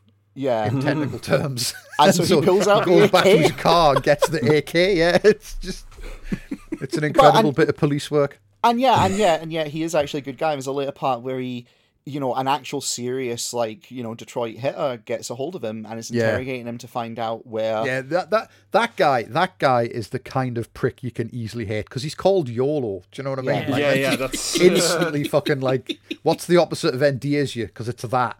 Like, Yeah, you know. and he, he kicks the utter shit out of Constable Bob. Yeah, and Constable he Bob. absolutely fucking batters him, and Bob just will not give up any information, and then gets to do his knife move and fucking Yeah. kills the guy. It's And- brilliant. Like, and also especially especially brutal. brilliant is as he's interrogating him, Constable Bob is like he's going, so uh, you know, give me a name, and he starts giving him like fucking Star Wars references and shit like that because Yeah. he is like this kind of lame guy, but my god, he's got heart, you know. yeah, Um, very very good The character, very well with the written. heart of gold. Yeah. Um, he's he's he genuine, and this is the thing. Like you know, for this season, for all its flaws, it's got some very good standout characters in it. And yeah. I mean, very I well like I like Colt as much as he's like as much as his like fucking his Yeah. antagonism As a of Kim is character, like he's kind great, of like, fucking yeah. shit, but he's And he's really fair, good. Like, I I was like, I like- was I like the standoff in the on where uh, they do like the decoy, um, and you know Tim starts getting um Yeah. patrol flashbacks because there's like three cars around them Yeah. that look like the, that he suspects are you know, IEDs. IEDs, IEDs. yeah. And like he Yeah. turns out to be right, and that that whole the whole standoff scene I really really liked. And that, oh, to be Yeah. fair, it's like right at the end of the season. Is it like the second to last or last episode? Yeah, it's second to last episode, and it's it's brilliant because again, like this this whole thing, like, and what we got going now is a commentary on essentially how the U.S. war machine arms a lot of the conflicts that end up coming home. It's like it's it's subtle, but it's there, and it's it's, it's very it's very cool. Mm. Yeah. and I, But I mean, was, We've, I was we've we've talked about this season at length here, and we haven't even mentioned the fucking church, which is like just great. in there for the first like half the season. There's a church in town, and they do shit with snakes and stuff, and it's just Like yeah, the literal snake handling and the yeah, yeah, yeah. Like the the yeah, it's very just revival religion. Weird, like yeah, it's weird and nothing really comes of it. Oh It's- no! Uh, au, on con, au contraire. Um, first of all, that shit exists and is terrifying. I know someone who Oh, has no, been I'm- to I- those churches. I know that, like, but I'm just saying, like, they set it up as it's like, oh, it's this big problem for Boyd, and then Boyd like fucking uh, finds out the guy's off, milking doesn't he? this milking snakes, and so like fucking uh, like gives the guy like a, an unmilked snake, and the guy dies to it. and The- all the this sort of whole- stuff, and it's like, like aside aside from encouraging Ellen May to have a crisis of like conscience. The, the church stuff doesn't really go anywhere except for like you know this sort of hint that maybe like you know like Tim gets to talk to the preacher's sister a bit. Well, it's, it's And- also like it's it's not just there for its plot purpose. It serves its plot purpose, but it's there because it shows you something about Boyd and about how Boyd has changed. And like it's you know Boyd Boyd had the whole church thing. He he was going for it. He started using church stuff cynically. Then he genuinely had a conversion and felt like he was being punished because he'd been using the church stuff cynically and wrong. Then he had a crisis of faith and realized that he didn't actually believe. And now it's come full circle for him confronting a sort of version of both of his selves. Boyd as the cynical using the church in order to get paid, which is what the sister is kind of doing, and Boyd as the sincere believer who is calling out for a god that doesn't exist, which is what gets the brother killed. It's about Boyd. And it's about showing you how Boyd has changed, and importantly, setting up his growing villain arc for the last seasons.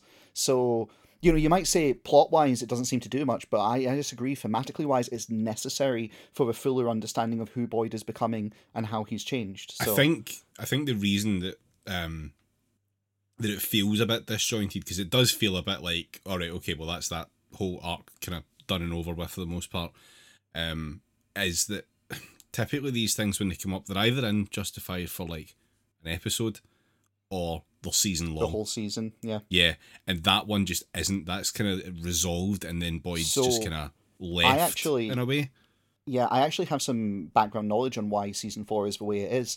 Um, Leonard Elmore was basically on his way out during the Aye. filming on this, and so what they decided to do is they decided to do a homage to as much of his work as they could. So that you've got Free Ten to Yuma, which he wrote, and a whole bunch of other stuff is threaded into it, and that's hmm. why it's because they were essentially giving him a good send off, something he could enjoy, and something that would be a good legacy for him. And I do think it has hurt. I think we'd have been better picking one story and doing it well than weaving in all the different ones. But I understand why they were doing it, and it's kind of sweet in its own way. I didn't know that. Yeah, I mean, like I say, it's still it's still good television.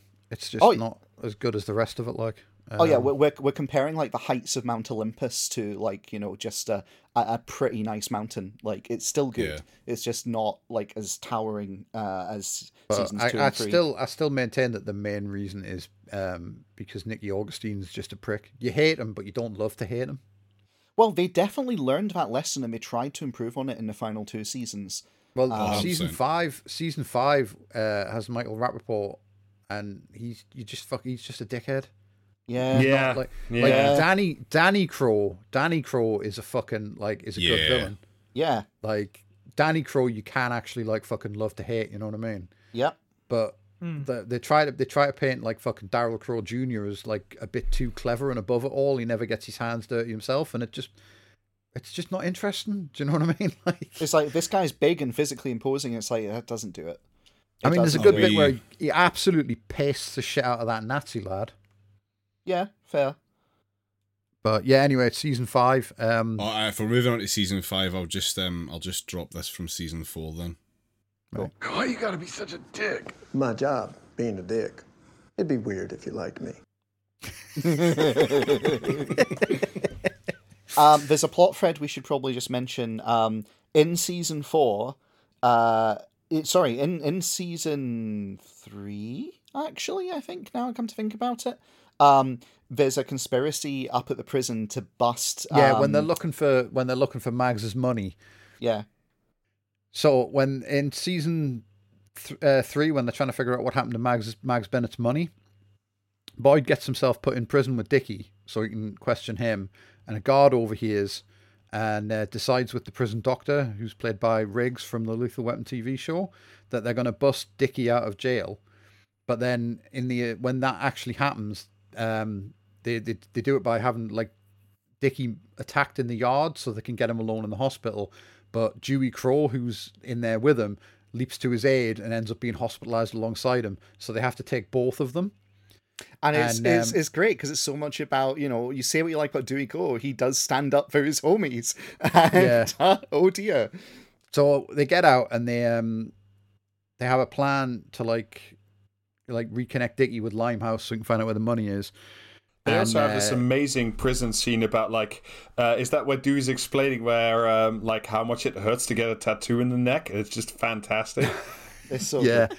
But um yeah, they, they they bust them both out and they, they like arrange for Dickie to reconnect with Limehouse and then the um the guard gets tracked down by Raylan and uh, Raylan runs him over to avoid having to shoot him. yeah. Twice. Yeah, twice. and then um so the doctor flees with Dewey Crowe and uh like fakes surgery on him and tells him he's removed his kidneys. This is And like the has to get, proper like, like, he the urban myth about people waking up in a bathtub Yeah. full of ice with no kidneys. It's kidneys. so good. and it's Yeah, the and he only tells him he has person to who would raise, ever like- believe this is Dewey fucking Crowe, Dewey and Crowe, it's so yeah. good. He tells him he's going to ransom his kidneys back to him. So Dewey Crowe goes on a, like a, a crime spree. Um, One of which- the best yeah. episodes, hands Yeah, down. he raises he raises fuck all money as well on this crime spree. It's great. He um he can't he can't fucking get any money. He's terrible at like fucking at crime, and then he ends up getting shot by a fucking he gets shot in a uh, he tries to rob a fucking he asks for directions in a convenience store, gets an, gets the knock on with the fucking like uh, shopkeeper, pulls a gun on him, and then gets shot for blaspheming. I just want to And, say like- though, every single time Dewey tries to pull out a gun is fucking beautiful. Yeah. it's So just good. like It's also- five it- seconds of fumbling. It's also right up there with every time Dewey tries to park a car and forgets to put the Yeah, for- handbrake on. yeah. and he um he ends up getting shot by the guy for blasphemy and then like hides out in the storeroom at which point the police like surround him. Raylan turns up and uh, he tells him he's telling him about his kidneys and that. And Raylan says like well as I understand it your kidneys are for pissing so why don't you try having a piss so he stands up you hear him pissing and then he shouts holy shit you mean I had four kidneys which uh, which sets us up for season five, which more or less opens with Dewey in the court. Sorry, I'm I'm telling this one. I love it so much. He's in the courtroom with his lawyer, and his lawyer's saying because of failure by the state, my client was forced at gunpoint to be to escape, to leave a prison, and then was put through all this trauma, etc. And we're talking about payouts, and you know, there's back and forth, and the judge goes, "Okay, so six hundred," and Dewey Crowe stands up and goes, 600 dollars, six hundred dollars for all It's- of this. It's yeah, an outrage." it's 300 but yeah Yeah, Um, and then like thousand, and Dewey just sits down It's like everything collapses out of him. What I love about that is, um, bef- like prior to that scene, Raylan's stressing about having to write what he's going to say on the witness stand, hmm um, and he's really struggling to like to write it down and everything. And then when he actually gets on the stand, he just like fucking he, he starts like sort of like fumbling his way through talking about who he is and like why Dewey, and then he just goes, "Oh, you know what? Fuck it, just let him go. He's an idiot. Different- back in." Different, different scene. That's Yeah, when gonna say he's doing the witness scene. state. It's the dis- di- witness statement on Dickie Bennett, not Dewey Crowe. Oh, ah, right, right, yeah. All right, well, yeah, but that that with the the Dickie Bennett one when he says like you know like and, and he just fuck, fucks it up, and then Art goes like, you know, next time you tell me you're not good at something, I'm gonna believe you. It's so good. But yeah, Dew- Dewey Crowe gets like um, Dewey Crowe gets let out with like a, a huge windfall, buys a pool, and um, buys buys Audrey's from uh, from Boyd. Yeah. For And a then, really um, good price. He doesn't get like hosed Yeah. incredibly. He gets absolutely ripped off, and also um, he gets left with Wade Messer, who's uh, who appeared at the end of Who's- appeared at the end of yeah. season two. He was the guy. He was one of he was one of uh, Loretta's dad's friends. Loretta calls him for a ride back to Harlan when she decides she's going to go down and kill Mags. Um, and then he helps, like, to atone for that, he helps Dickie ambush Raylan. And then um, he turns up again in season three where he's on Oxy. And there's an incredible scene where he's he's um the the guy he's stealing stuff for, uh, like tells him he has to kill Raylan. So he arranges to re- meet Raylan at his house. Um, and then like you know the plan is he'll meet him at his house. He'll get his gun from his nightstand and just shoot him. So he turns up at the house and Raylan's waiting for him.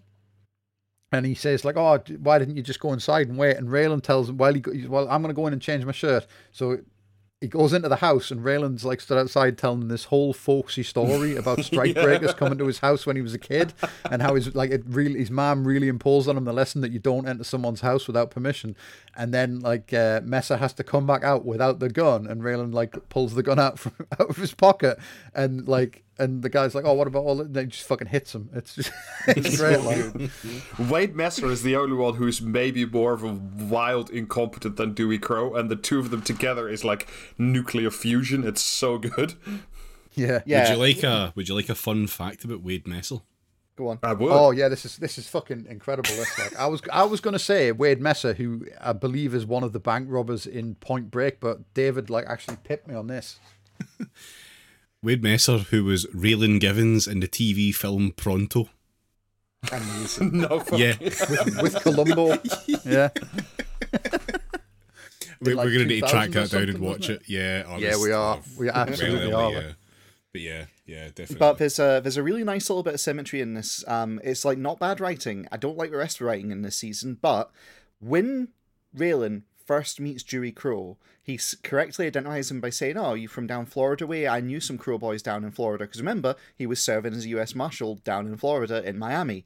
This season, because of that past connection, he has to go down to Miami to deal with a fugitive early on, and he goes talking to the crows who are down there, and he lets slip to them that Dewey Yeah. has just won the payout.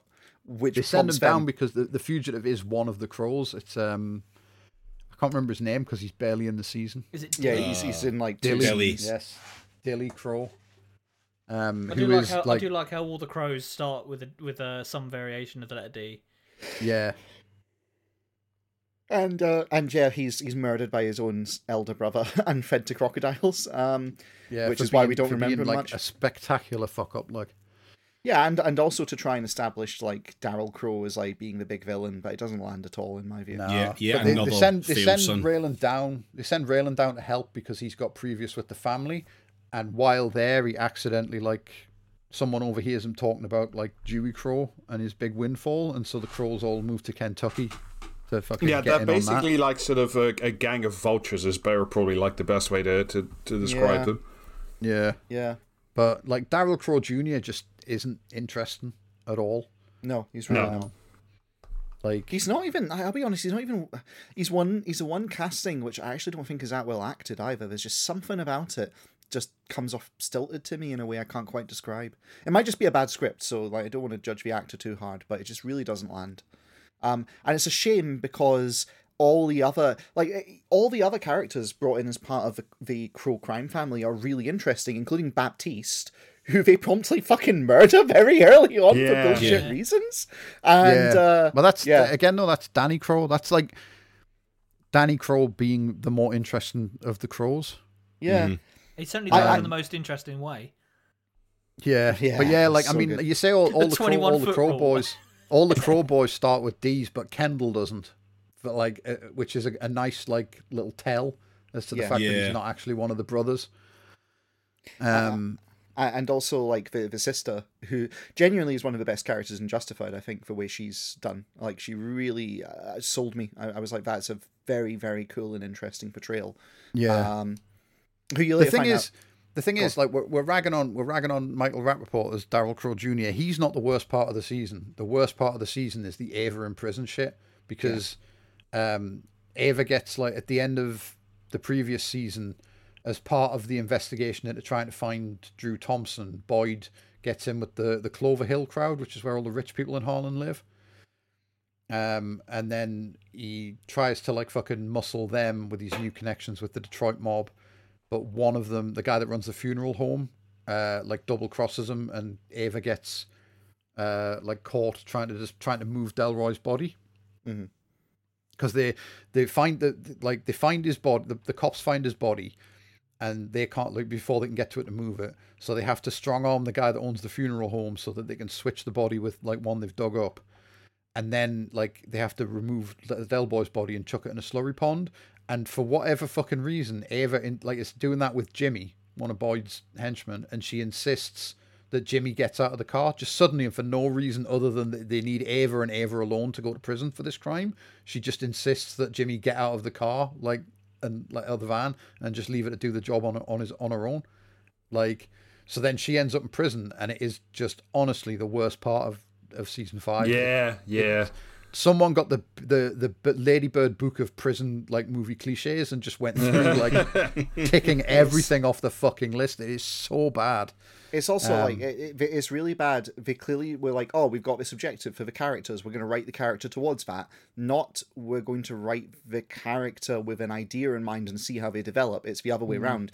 And what they decided is that Ava had to turn against Boyd, and they do it in the most ridiculous way. Like it doesn't. Yeah. It doesn't work. It just doesn't work. It's it doesn't she make ends sense. up she ends up in prison because like that that's badly written enough where it's like oh Jimmy get out the car You- you're you're like you know we, we want you to be a main character next season Yeah, Out y- the you're you're superfluous to the plot at this point. So can you please leave for a yeah bit? and then in season three she's in like the the county lockup isn't it and like uh, Season four. Boyd's season uh, sorry season five even she's in the county lockup Oh wait, no, sorry. Yes, you're right. Season right. My bad.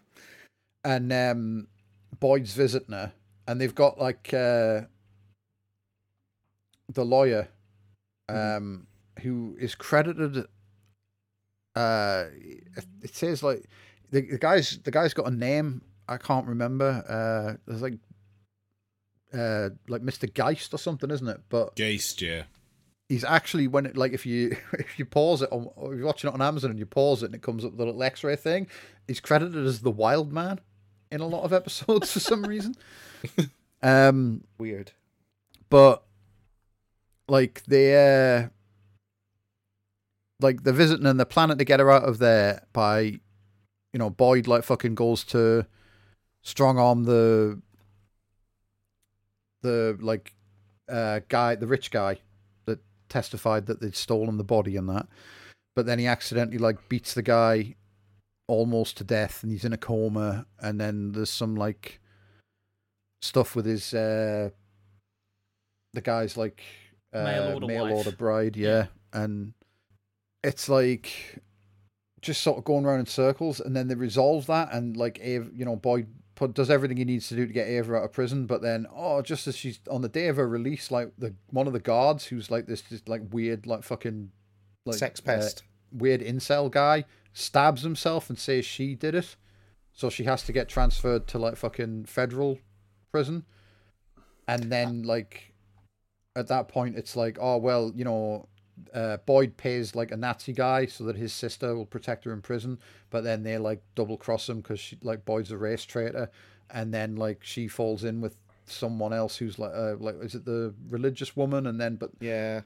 They, they like she fucks up the she's got to smuggle drugs into the prison and then like the the price of that is she has to kill the the Yeah. religious It's, woman it's that, so Honestly, this It's, is like, all yeah. really fucking bad. convoluted horseshit. I can't, you know. And basically, yeah, it's it's steering towards the last season where they basically decided they wanted Ava to be an informant caught between Raylan and Boyd, and they wanted Boyd to be the villain of the last season. I hate all of this. I really do. I, I, I genuinely. you're wrong because season six is one of the best seasons it's Um, good.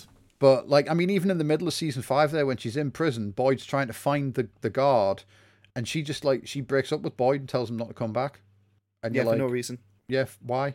And then Boyd finds the fucking incel guy and captures him, and then like is about to torture him, and the guy starts crying and says he loves her, and Boyd just lets him go, and it's like, Yeah, again. what the fuck is that about? Like, do you know what I mean? It's five. Five is definitely the worst season. Like, um, Is it season? Oh, I think it's season six actually, where um, Wynn Duffy turns up with the cattle prod. yeah, it's six. Yeah. Which six. to be which to be fair, the payoff for that, eh, it's pretty uh, quite enjoyable. That Yeah. Um. But yeah, it, en- it ends with like uh, the Crowe's like fucking Danny Crowe is constantly referencing like the twenty one foot rule, which if anyone's not familiar, it's some fucking bullshit, some like hard man made up on the internet where It is uh, definitely some Reddit shit. Like It's, one it's, hundred it, no, percent. it's guys. Oh, it's even better than that. The police made it up.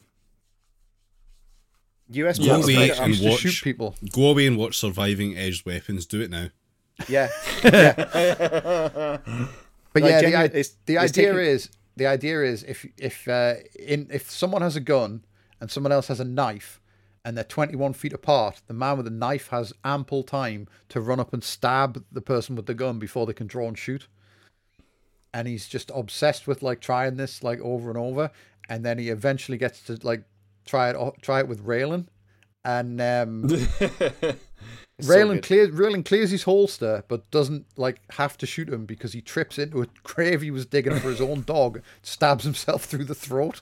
yeah, I mean, the thing, thing about that scene though is that Raylan is clearly taken by surprise because he actually draws his gun, like almost fumbles it. Yeah, yeah, because he's like nobody's this fucking stupid. Yeah, yeah, exactly. and he, he straight up says, uh, to, you know, in my defense, I would have warned you, but I didn't see it either. it's just Yeah. so good. yeah, um, but yeah, he try he, he keeps trying to fucking like uh, get people like get bait people into doing that. He, he almost does it with Eric Roberts, who is in it as one of the worst characters in the show. Yeah, let's not talk about that. Jesus. Yeah. Um, although the Eric Roberts ef- e- e- episode does bring us the showdown with uh, Roscoe and Jay, who are like just incredible. In once again, with like the henchmen are fucking better than the the villains. Because at one point in this, in one point in that season, uh, like Johnny Crowder is like the antagonist. Mhm. Um, and he's like he's bribed Hot Rod's. He's, he's like he's working for Hot Rod, but then he's bribed Hot Rod's guys to turn on Hot Rod. Mhm. Um, and then he ends up getting like shot in Mexico for his trouble. But the like um, Roscoe and Jay, as like two of his two of Hot Rod's henchmen, are just great. Just, I mean, Wood Harris, like, do you know what I mean? Like we were saying when we in the aborted episode on Dread, Wood Harris is a really good actor. no Um, lies. He's really good. I mean, he's he's incredible in The Wire as well. But yeah, um, it's it's him and uh, I think I think they're brothers actually. Uh, the other guy is Yeah, they are. yeah, the other guy is is it Steve Harris? And he's um I want to say he's the fucking sergeant guy that gets shot in the neck in The Rock. Oh, that's a deep cut. Um but yeah, like they they're a couple of Shakespeare quoting like henchmen. Yeah.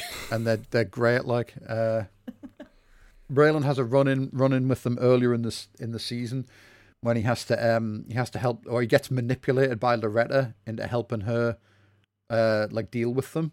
Mhm. because Loretta and her boyfriend bought uh bought drugs from Hot Rod and then like just didn't like it just ran off with the money or something like that. And then they buried the money but then she moved it without telling her boyfriend. And uh, they they take the boyfriend and they're like he's trying to dig up the money and they're going to kill him and Raylan turns up and hits them with a shovel. And then has to like has to talk down hot rod you know what i mean? Like it, there's I- i'll take my like I'll, I'll kill four of you before i like uh before you clear your holsters and then i'll take my chances with the other two. And then he realized he realizes afterwards that like loretta basically manipulated him because she got out of her depth in the drug trade and then like you know what i mean like abused his kindness and and he says like um he, ta- he tells it like you know like jesus loretta please take it easy on the rest of us which sets her up to for a return in season six um And how? yeah it also we also introduce um mary steenburgen as catherine hale in that season Yep. And also, Nicky no, I think get- she's she makes an an earlier appearance. I'm sure. That's what i said um sorry i meant in five yeah and Yeah, no, she No, gets Yes, up in and- season- earlier than that. Even I'm sure she's I'm sure she shows up with Wynn Duffy No, at I one point earlier than that. Read about the No, I don't think the so. touring stuff. I'm almost certain she does. Whatever. yeah that's that's in five Is that five? It's You because- sure? Yeah, because um, uh, Duffy She- is like trying to import heroin with Boyd, Yeah. and they they make a deal with they get the Canadians to introduce them to like the Mexican pipeline or something, don't they? Yeah. A- And, And, then also, they fuck that up. yeah, and also very importantly, she's in the room when Nicky Augustine uh, gets gets. I believe it's Nicky Augustine gets dealt No, with it's by Boyd. not. It's Picker. Oh, it's Picker. Sorry, Yeah. my bad. Yeah, with the Oh, redneck yeah. IED. Yeah, Yeah, oh, so that's good. fucking That's that's that fucking. That whole scene is still. I just watch that on YouTube sometimes, just as a pure enjoyment. Yeah. I just, It's- it's- love Wynn Duffy's reaction to that whole thing. Like, Oh, just, I, I, his his honestly, Wynn Duffy's reactions to everything are fucking incredible. Yeah. Yes, like yeah. uh, uh, early. I just want to like go off on about it, but one bit I'd really like is when um, I, I think it's see, I think I can't remember if season three or four where Raylan's just like had enough of his shit. Oh, And, it's uh, the starts- the Russian roulette in season Yeah. three. Yeah, Yeah, yeah, yeah, yeah. Jesus And, uh, Christ! Jesus Christ! Yeah, like It's with, great like- because he goes from he goes from oh what are you doing are you go, are you going to play a little Russian roulette with me there and all that and then like when he actually pulls the trigger he just fucking like sh- like flips his shit. It's great. Which, to be It's fair, also- you would. yeah, It's also the way he the way he puts pronunciation. It's not Jesus Christ. It's Jesus Christ. Like he really. Yeah, it's none of us know, can do this justice. Like, No, it's it's Yeah. so good. What the hell is wrong with you? And uh, it's so good. It's really excellent. yeah, I mean, Yeah, like um, honestly, if if if if we were like bad, you know, Reddit people, we would like just make thre- threads of like Wynn Duffy reacts to things. But you know, we're better than that. We have a podcast. Fuck you. Yeah, Yeah. It's excusable yeah. when a man has such expressive eyebrows. he does. he does. He does. They're fucking incredible. Those are majestic eyebrows. Yeah. But yeah, Mary Steenburgen turns up as the um the wife of like a former crime lord who was killed. The the assistant district attorney we mentioned earlier is um uh David Vasquez. Yes. Yep. Yeah, yeah, yeah. He's in all five all five seasons, but one of his like And, earliest and cases is in uh, Band of Brothers as well. Yeah. Small one of his um one of his earliest cases involves uh Grady Hale, who's like a fucking crime lord in Kentucky. Mhm. Um and he got like he got ratted out by someone and then uh killed in prison and Vasquez's boss got killed like just shotgunned in the street in broad daylight so that no one and he was the only person who ever knew the identity of the the guy that flipped on Hale um, and then that comes back in season six. Mm. Um, Yes. And Before I don't we- think There you go. I was just gonna say I don't think there's anything else from season five worth talking about, really, is there? Mm, not really. It's the weakest season. you fools. Is there any way to put a reply on TC's blog? God, no. Technology to reply to a post is decades away. So the Yeah, IT guy for the marshals is one of the best. Uh, just he's he's close to our hearts. Yeah, he turns up in season one, I think, with the guy, the the guy from Walking Dead, who's like got out of jail and gone straight back to robbing banks. season two. Is that two? Is it? I think it's season two. It's one of the banknotes. Yeah, Oh, mm. that that whole fucking episode in season five is fucking great though. I love that episode. Just yeah. The so IT, the, I, fun. The IT guy turns up in an earlier season, um, and someone asks him like, uh, "Can we can we get a look at what's on like? Can we see what's on the guy's computer?" And he just responds, "What am I, an asshole?" and then um, he- there's an episode where someone like the, the Geordie from Castle, in fact, walks into the office demanding to know what happened to the money they seized. And it turns out like the uh, the gambling website that like Winnings were seized from, the sign saying the marshals have like taken like have seized it and taken all the assets, spelled Marshall wrong. Um, and so he go he he walks out and he gets like he hires a goon and they go to like strong arm the programmer that set up the website. And Raylan like uh also tracks down the guy that like founded the website. And the, the guy like escapes the guy despite having only one leg escapes Raylan by jumping out of a window and then updates the website to have like a fucking message on about how he like he owned a US Marshal. and then Raylan asks the IT guy if it's possible to put a response on, and then we get that like incredible line. Um, and then there's a great bit later on where like Tim tries to fist bump him, and he just asks if he can leave.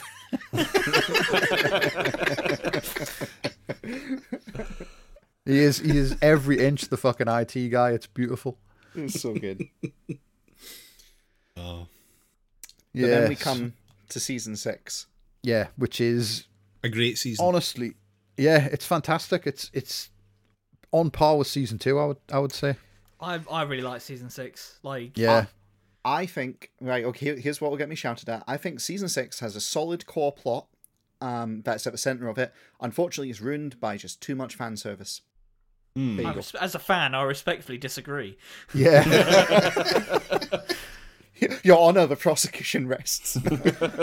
yeah, it's like, do you know what I mean? It it's the perfect ending to the show. It like tie it it, yeah, it ties back into like all five previous seasons. It does it really well, and it's like just it's a it's a great final season, and it it, it is. It has like aside from the Bennetts, it has the best villains I think in the It- whole show. So here's the thing: it's got good villains, and the central plot around like weed legalization, etc. It's all great. It's like genuinely excellent. My problem is they kind of butcher character. It's like the same problem with Ava in the season before. They butcher characterization to write towards a particular end, and I just think it fails because of that. And eh, like for example, the the thing that really gets me is they just basically rewrite the character of AUSA Vasquez. Um, so they can set up the drama in the final episodes with, oh, he thinks Raylan is in on it, etc. It's, it's horseshit. Doesn't fit at all. Nothing like the level-headed guy who's previously been in it. But they uh, they need to ratchet up attention. No, so I think that's um, I think I think all of that from Vasquez is entirely justified. Like, I I if you'll pardon the fucking like pun, but because Well, I mean, I love no, it when they but, say you the name of carry the. TV show Yeah. TV show. it would be right. Here's the thing: the the position he states makes sense, except it doesn't make sense for his character. If it was a different, you know, AUSA that was saying it, you could buy it. But unfortunately, this is Vasquez, who's been involved in the previous, who's seen it all through, and who's honestly like he's smarter than us. He's he's characterized differently. It doesn't fit the character. Similarly. Um, a lot of what they have um, in terms of like driving the characters towards an end is it's, it's it's the same problem with Ava. They've decided how they want to end the show, and I'll give them credit. the The ending and the like, you know, if you will, time skip after, it's all great. Love it. It genuinely is actually really well put together. I do like Boone. I think Boone is well done, very well Yeah. well put together. Um, but it, it's what they what they have to drive at in order to make it happen, and I mean, it, it's just I, I just don't think it hangs together. towards in the way that it point should. with towards your point with Vasquez, actually, it makes perfect thematic sense um, Mm-hmm. because part of that whole season is about how old shit that's just been left and not fucking addressed needs to be addressed, and when it's not addressed, people get fucking weird about it. Yeah, I mean, really it is a buy t- that. it's a TV show about essentially about you can't really escape your past. You have to face it in some way or another, and that is the that is this season is just that Yeah. writ large, isn't it not? yeah, Yeah, it's, Like I mean, it, it pushes characters to do things that even like, is slightly over the line for them. Like Raylan full on leaves his fucking badge and shit to just go away and go full on vigilante at one point, just to find Boyd. Yeah. Yeah, and this is the part uh, of the, the problem. thing with the thing with the thing with Ava as well is like I I agree that like the fucking the whole Ava in prison stuff is is shit as I said, but from the like from the position she's in at the start of this season, like I think she's do you know what I mean? The character's Yeah. like perfectly fucking like fine from that point on. You Yeah. know, it's like it's it's entirely fucking like believable. Yeah. But um, and she's playing both sides, so that she always comes out on top. So, Yeah. but no, I mean it's it's uh it's absolutely like just fantastic season, I think. Like Sa- Um, Sam Elliott himself is a prick, but like he is pretty good in this. Yeah. Yeah. they, they, they, they basically decided they wanted the season to end with Boyd basically begging to be shot by Raylan and Raylan not shooting him. Like that, that's the, that's the, that's the like absolute like apology of the entire thing, and they wrote towards it, and it's a great idea. I don't think it was as competently executed as stuff like season two, and Well, it's, I it's a mean, shame. I don't know. I mean, the like the question, like I mean, even though I've seen it before, I'm sort of asking myself, would will he do this? Maybe. And then you know, it's uh, like it's genuinely like who is who is Raylan Givens, and that is a question that is always being asked, and it is asked again in that scene, and we get an answer. So I think that's I think it's satisfying in that regard.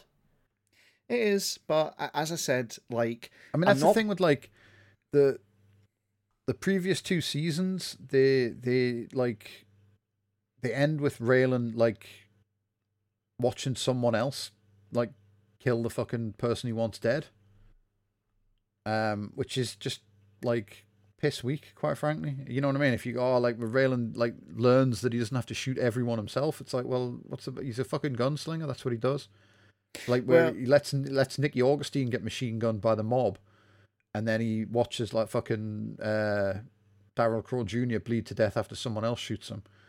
It just feels like you know he stands over him and gloats as he's bleeding to death, and it just doesn't feel like Raylan. You know, Raylan solves his own problems Well, and then also by the end of season six, he like you know it's like yeah he has every reason in the world. No one would complain if he shot Boyd, but like he doesn't because he's he's finally grown as a person. yeah. Well, it, that, feels, that- it feels more earned than in the previous seasons. like I like I said, I, I like the ending and I like what they ended up with, and especially like it, it works. So the thing is, in the previous seasons, the question is not is Raylan justified in shooting people. The question is is Raylan justified in his anger and like his you know his attachment to it. To which ultimately the answer is no, and he learns that and he's able to prove it with Boyd. But with uh, you know, he he straight up the gloating over the guy's death is still he's playing out his anger. It's just using someone else as the the vector for it, etc. So there's like I can see what they're going for. They're piss poor written though, um, and it's partly because the the villain there wasn't very good. In the final season, I like what they got, and like I said, the uh, everything up to including just this little lovely little touch uh, post time skip at the end. Raylan's in another office, and he's got he's wearing a patterned T-shirt, like a brand T-shirt. He would never do that previously, um, but here it is. It's showing you that he's kind of unwound a bit. And like you know, Miami. Yeah, well, but it's previously when he was in Miami, he's wearing a shirt all the time, and here he is. He's wearing a, a pattern T-shirt, which is just you know his character has changed. He's grown. He's not as uptight as he used to be, and you know he's made it. Um, and it's like it's it's quite good, but. And similarly, like the other thing that makes me kind of sad is like again, main plot and the characters, the villains, all really well done and hangs together well. The stuff with Loretta, um, you know, the ensemble bringing back the the previous like plot threads and bringing them in, quite good it's just that it's, it's just honestly the Ava Boyd stuff. I just really that and the the unnecessary tension to make uh, Raylan on the outside and surrender his kind of gun at the end. I just I don't think it was well written, and it's I- I'll be totally honest with you. I am curious to see how the sequel series they're doing, um, City Primeval, will work. The thing that's got me worried is that it's set in Detroit, and I'm really worried we're just gonna get just random asshole dipshits like Nicky Augustine, um, rather than actual strong characters like we've had through the Justified series. So I don't know. I mean, I, I feel it. like it going from Kentucky, a place that is very poor, working class industry. The only, there's only one industry, and that industry isn't as big as it used to be. Going from there to Detroit is not a huge leap. I mean, Yeah, there's a there's a lot that could make it work. As long I as just- nobody drinks coffee because it's too middle class, you know. it's definitely you They can drink coffee. drink it's coffee not allowed to have flavoured a froth on it. Yeah. It's like I don't know. It could work. I just I just hope that they're better with their villains, and I hope they, they take their time with their plotting for it, honestly, and don't try and rush towards a specific like you know let it breathe a little bit and and try and I find mean, they've- ways to They've got insane pedigree, you know, like Yeah. Yeah. yeah. I mean, season six, season six is incredible. Um, the it, and the plot is basically like the plot of like most westerns. You know, someone's someone wants to buy up all the land for business purposes, and so they're Mhm. strong arming like uh, all of the fucking locals into selling. It's it's like landlord's bad. Um, but it's great. There's like so there's a there's a bunch of private military dipshits like So going good. around town, um, like trying to fucking force people to sell their houses to them, and uh, and they're just they're they're incredible villains because like the three of them are just like fucking genuinely like a, a, a joy to detest. yeah, and including uh what was it uh loco locomotive what's he called choo, again? choo choo that's Choo it choo. like yeah, he's great Choo choo, Seabass, and um, Walker. Yeah. yeah just the names alone, what a pleasure. And I mean that that stuff there, like the the military stuff there with Tim works much. It seems much more natural than like the Mm. stuff Yeah. in season four. Yeah, there's the Um, whole bit where fucking Choo Choo takes him to the, the pizza Yeah, place where they're all hanging out. off, he- he Yeah, picks him and up. he's and just- picks him up, and and He's he's, just just, walking shooting the around shit. casing the joint, and like it's great. Like just totally Also- like proper fucking uh, yeah I also served type shit and like they're obviously some of them are fucking like Seabass is just not fucking having it at all he wants them gone Choo Choo's Yeah. like "Oh, he's one of us though so it's fine um and then he shows the fucking badge she's like right okay Catch you later. Yeah, I'll It's tell the cow. I'll tell the cowboy what you were saying. yeah. It's, it's also great because the characterization, like you know, Choo Choo is the way he is because he like got hit with an IED and it like da- gave him brain damage. Yeah. Um, and like you know the way they kind of if they do a really good job of again giving you a villain who's a villain, but they like humanize him and give him good characterization. So. Like all of this stuff, I love. I think it's really, really good. And don't get me wrong. Like ranking the seasons, um, I don't think it's the worst. I, I honestly think season five's the worst. Um, but I don't know. And then there's the then there's the main villains who are a hell of a duo and reaching real deep into their Western pedigree for the for the, the final man. God damn. Sam Elliott, bless him, absolutely fantastic. Don't bless him. He's a knob. Is he? He's Yeah, good in he's- this. Like He's good. a yeah, he's fucking good in this, prick. but he is a prick. Yeah. Is he? Yeah. I genuinely don't know anything Yeah. about his personal life. He okay. he he, he was saying about how um women didn't know how to play real cowboys, and it's like motherfucker, you're an actor as well. Like, what are you talking Fuck. about? Yeah, it was. It was. It was. Um. It was women and gay people. Oh, fuck. Couldn't, couldn't do. Couldn't do cowboy stuff. Oh. Yeah, yeah, yeah, It's yeah. like You do not want He's a sort of. to. he- he's on that fucking Chris Pratt vibe, I think. Ah, fuck. Mm. It's always a shame. It's like, uh, do you want me to ruin? Do you know Art? He's an absolute dipshit in real life Oh, as yeah, well. fucking Rush Limbaugh fan. Yeah. yeah. So But yeah. Um. So like fucking Sam Elliott's Avery Markham, who is like the uh, former partner of like deceased crime lord Grady Hale. Um. And it turned out he was sleeping with Catherine Hale, Grady's wife. And then after like Grady got ratted to the feds, Markham fled, but like Catherine's unsure as to whether he fled because he was the one that ratted him or whether he thought he would be next. And um, so she's planning, she assumes he was the one that had Grady killed in prison. And so she's planning to rob him with Wynn Duffy and Boyd. Mhm. Um, but they can't like when they when they break into his safe deposit box, they find like a bunch of land deeds and stuff, and so then they start working out that he's like planning to buy up like all the farmland so that he can grow legal weed if it becomes legalized in Kentucky. Um, which was not in, uh, just for the record at the time this was being filmed that was not an impossible plot line. Like that that was conceivable and foreseeable so. Yeah, Well, I mean, more Um, and more states are sort of getting legalized. Still not an more- impossible plotline. Yeah, And like. Kentucky's like d- been known for years and years to like have a massive weed industry, legal or otherwise. Like yeah but the problem is the republicans in kentucky are insane but a whole other story anyway but yeah, so they he's sending around um he's sending around these private military guys to like strong arm people into selling up, and if people won't sell up, they're like killing them if they if that means the house would then like be auctioned by the county. Hmm. And um, he tries to buy he tries to buy like Raylan's dad's house from him. He Mhm. just turns up with a like a briefcase full of money, which obviously like just you know what I mean, puts him like dead in Raylan's fucking like crosshairs. Oh, do we do we say that uh, Arlo's dead as well? Oh yeah, he gets Oh, we killed didn't, in. He gets killed in season four. Oh, season four's just not very good, so we, four, we yeah. kind of skimmed over that. Yeah, because like he knows who the fucking he knows who Drew Thompson him is. so- and uh, the the sheriff or whatever from season one. who we didn't are the- mention either. Yeah, Yeah, yeah, are never the only mind. two Let's people who move know who Drew Thompson is, and uh, the the sheriff who's also in prison now kills Arlo. yeah. Um, another thing while, we're, while we're briefly back at season four as well, did not like how season four just like took the Nobles Holler stuff and just fucking like yeeted it.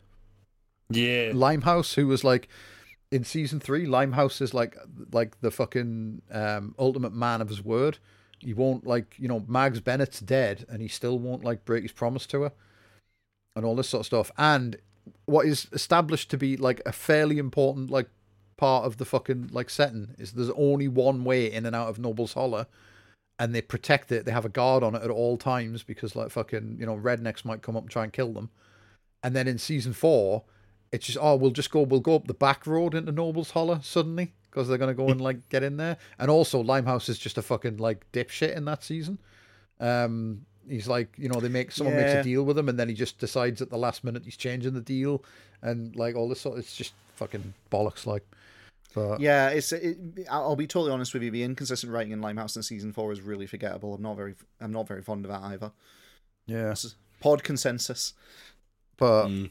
um, but yeah, season six, like um, the fucking the, the private military guys like fuck everything up, don't they? It's like Oh, they just make They- a complete hash out of everything. Yeah, they're, they're, they're working with a local uh, real estate guy, and then they have to like interrogate him to find out because he was the only other person that knew which Boyd starts buying up the properties they're after. Mhm. And they, they figure the real estate guy has to be the source of the leak because he hasn't told them that Boyd robbed his um, safe deposit box. He got the stuff back, but uh, like he didn't tell them. And they go like Seabass and Choo Choo go to in, interrogate him, and Seabass tells Choo Choo to give him a starter tap, and he just kills him with one punch. Yep. like the Jim Jones cult. Yep. I, I will I will say like one of my favorite things about this this show in general is what I I is what's quite rare I think in sort of crime western-ish TV is like a lot of the time like criminals are portrayed as like masterminds with complicated plans and stuff. It's like no, most of the time they are like great fucking dipshits and it's like this show does a great line and not just like writing very good dipshits but then just show like no most of these people are just fucking tools and that's like a really nice way to just like think about this stuff. Yeah, it's it, it- it's it's not afraid to show you that pretty much everyone involved is deeply flawed, and uh, you know, the only way no no the not, cops not, are not, able not to deeply flawed like i don't want to get back into the shakespearean thing i mean that is in there but it's just like no they're just like most low level criminals and most criminals are low level criminals are just dipshits and they're just kind of just yeah you know g- w- with Choo Choo just like killing the guy with one punch, it's like no, you were just you know you were only supposed to like tap him lightly so we could ask him some questions. Yeah.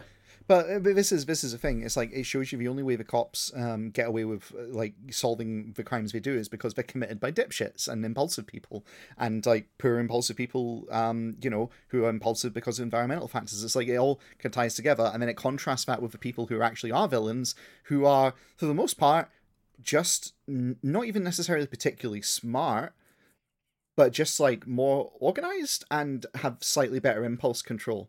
And it's Yeah. it's really it I works do like well. the bit where Robert Quarles says, and that's why it's called organized. organized crime." crime. Yeah, it's so good. There's the bit with the Canadians in uh, season five as well, where like uh, Will Sasso's like the thing about organized crime is it's supposed to be organized.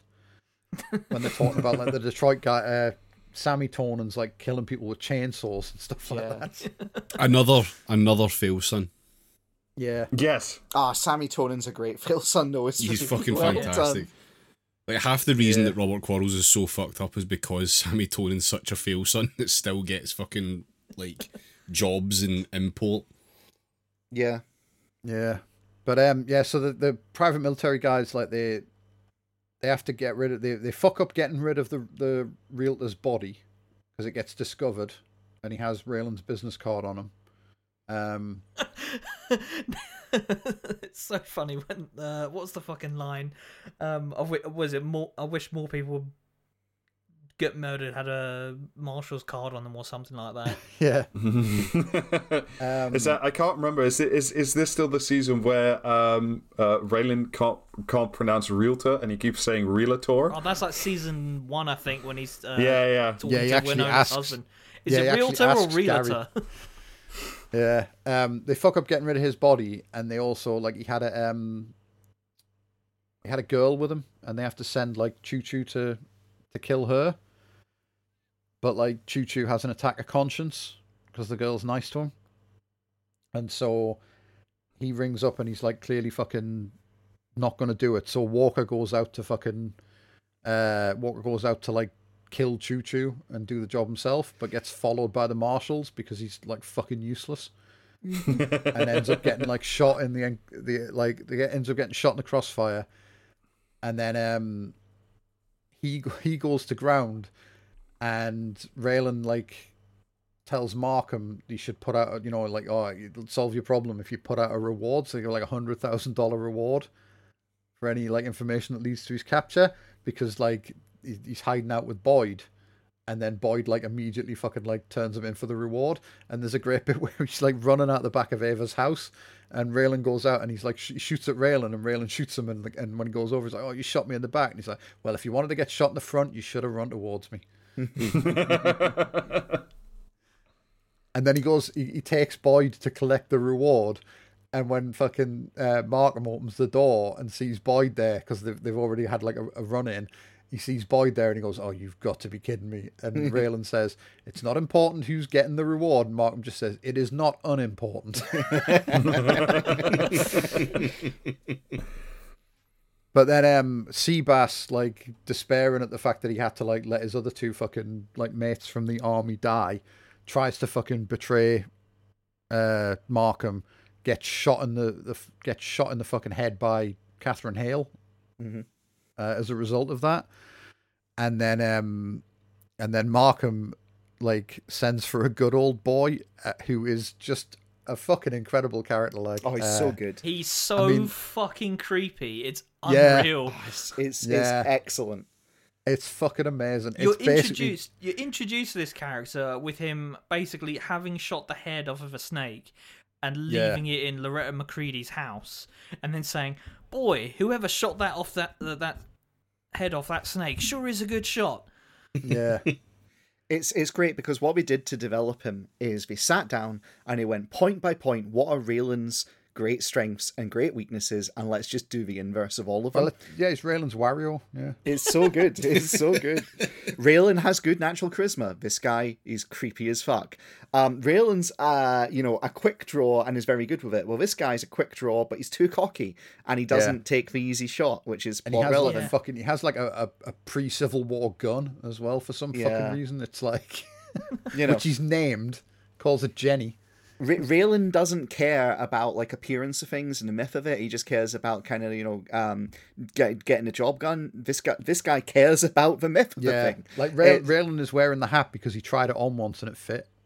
this guy is wearing the hat because he saw Raylan wear the hat and he thought, oh, I need a hat too because that's part of the myth of the thing. And so he goes and gets a hat. Oh, little reference: the hat the villain wears is actually the hat that Raylan is described as wearing in the stories. So that's Oh, why also, they. there's also the bit where Raylan says to Boone, uh, "Like, have you ever seen a cowboy movie?" And he's like, Oh, "No." he says like, yeah, did you get that gun off John Wayne? and he says like, I don't know who that is. Don't know who that is. And he's oh, it's like old movie cowboy. It's also Um, this guy's young and like that's Yeah. you know Billy the kid. And he has like he in. has he has what can only be described like as a pedo tash. Yep. I mean, uh, yeah, he's like very, very fucking. Like we say, creepy. Like he is basically He's nonce coded. he is calling Yeah. he's calling Loretta McCready his girlfriend. Well, yeah, this is the then, like, thing. at one point, he says to someone, "She's 16 though, so legal." It's also like, like, they straight up said like, what's one of Raylan's characteristics in the show? Raylan's like Loretta's protector, therefore this guy has to be another predator for Loretta for it to work in symmetry. And it's just it's, it's really well done. They very uh, what I really love about it is they took all the opposites of Raylan but managed to combine them in a believable foil, which feels like good old boy Reddit kind of is the only way I can kind of describe him a little bit. It's very it's very very very well done. And Yeah, he's um, he's just fucking like an incredible villain. Of all the fucking of all the like people you love to hate in this show, like he's the easiest to fucking Yes. like. Do you know what I mean? Like really, you really, really want to see him get his fucking comeuppance. It's just incredible. And and Um, shout out to the actor because he, he nails it from the very first. his- From his very first scene to his very last scene, every scene he's in, he downright nearly steal, steals the scene. He's that good. So Yeah, we get a uh, we get a great scene in the middle of this season where um, Markham's hosting a party at the Mhm. the pizza restaurant he uses as a base because it has like a fucking like un Old timey, Crackable it, literally an old timey vault.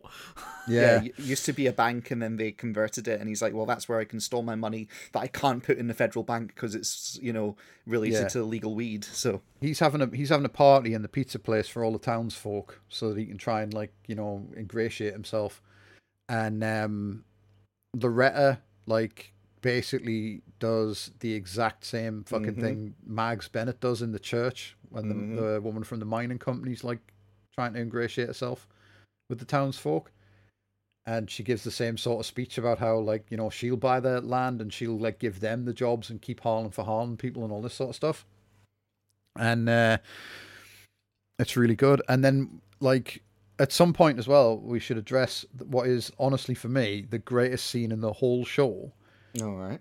which is um when, like, fucking because it's revealed that Wynn Duffy was the rat that, like, fucking uh, got Grady Hale like flipped, and may possibly have been the guy that shotgunned Simon Poole, the district attorney, in the street.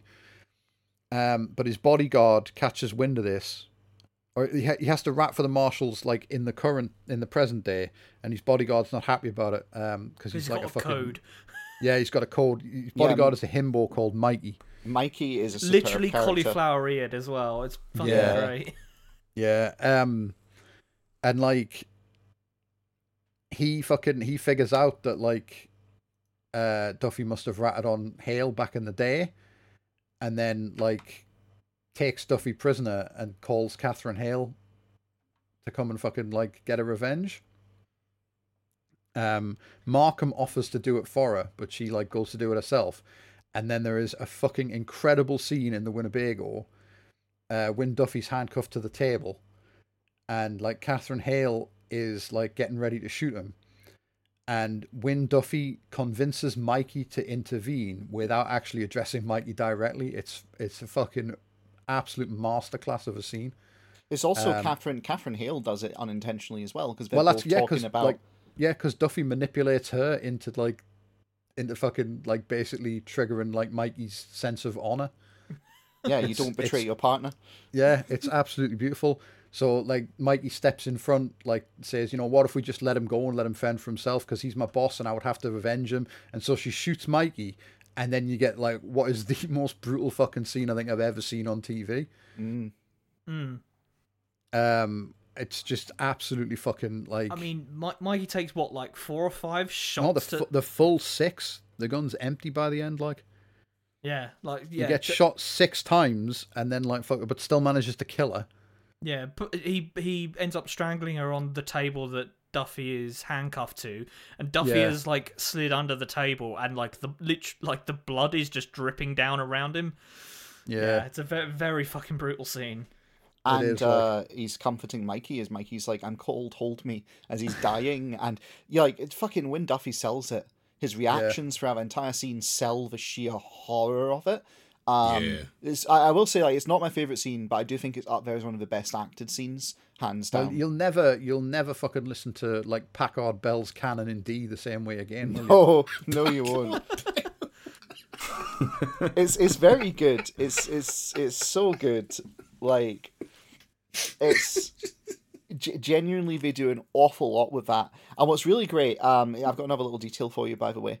Um, so the guy playing Wynn Duffy, uh, you know how he talks about Fiji and various other things at various points. In real life, he was going on holiday to Fiji, and we'd planned for him to take a GoPro with him and film himself like surfing in Fiji, so they could then clip that in as an after credits little sting of like this is what Wynn Duffy's doing with his life after you know Justified. But unfortunately, the, the GoPro they gave him like broke off and fell to the bottom of the ocean, so he couldn't do it. Um, but yeah, that scene was meant to be when Wynn Duffy decides to get out of crime, believe it or not. Yeah, but it's So- great though because like like I say, he manipulates like uh he manipulates Hale into like fucking like fucking up her assassination, and then like afterwards when like you know Mikey says like will you hold me and he's like sitting like holding him and um and you see him clock the fucking tennis bracelet and ring Mhm. on like Hale's dead body, which he then like steals before the police arrive. Yeah. And used to fund his like uh, his getaway.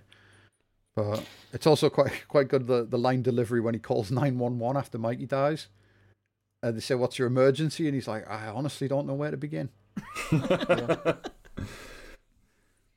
It's uh, it's it's really good, and I've got to say, apart from Raylan Givens, that's the one character I would really like to return for City Primeval. Um, I mean, he's probably one of the best positioned to do so. yeah, exactly right. Yeah, yeah, he's got a So- fucking Detroit connection and everything. Yeah. Yeah. Yeah. Um, I don't think he will though. Um, I've, No, I've, maybe not. I don't know how. I don't know if anyone wants to stay like completely fucking pure of anything to do about this, but I've had a little look into what the next season series is going to be. um, so we know it's set in Detroit. It is based on another Elmore Yeah, Leonard novel. yeah, it is. So that at least you know th- they're writing from the same type of stuff at least. Um, and it doesn't look as if there's going to be much in the way of returning cast at all, um, short of Raylan. Oh well, Well, that's the- fair the enough, I suppose. The story they're writing from doesn't even feature Raylan. They've just rewritten it because they're like, hang on, we had this, we could use this. So Yeah. But either way, like I'm I'm I'm really looking forward to it. It's been really interesting. Did you hear um in filming they had to stop filming one day because uh Twice. fucking twice Two different yeah. on two different occasions, a fucking gunfight like interrupted their filming. Um the first occasion was a pair of cars drove through the set while shooting at each other, which is just holy shit. Uh Detroit, man. I watched Yeah. um, I watched Not- an interview not with a Timothy frothy Olyphant coffee about in that. sight. and like at the time he, he was like you know fucking in his normal gear with the fucking gun on his hip and everything. he was just kind of like uh just a fucked up position to be in. Yeah. But yeah, so the the end of season six, um, like obviously like everyone's crimes go wrong, and uh, Ava shoots Boyd, but then like fucking Thus doing the the rare twofer. yeah, Ava shoots Boyd and tries to like because Boyd fucking um kidnaps Catherine Hale and steals all of Markham's money after he fails to get into the fucking bank vault. He has this whole plan where he's gonna like extend a mine shaft to underneath the fucking restaurant and like get into the mine, uh, get into the vault from below.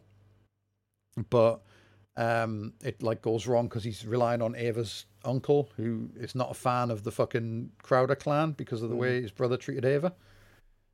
Um, who's it, it, that's the lawnmower man, isn't it? That plays Zachariah I think it is, yeah.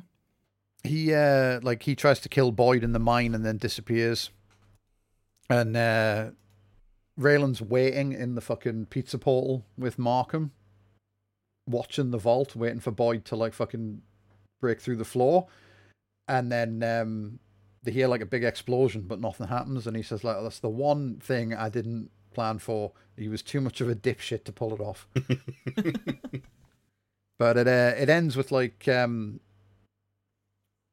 boy uh, it ends with Raylan driving Ava to prison when he gets like uh, rammed from behind by a fucking pickup which is driven by Boone who has um who was out with Loretta uh to like try and fucking recover the money when like the police turned up and like uh, when Raylan turned up at like fucking the, the barn where uh, where Markham was and like they have a fucking they have like one final fucking quick draw showdown on the highway.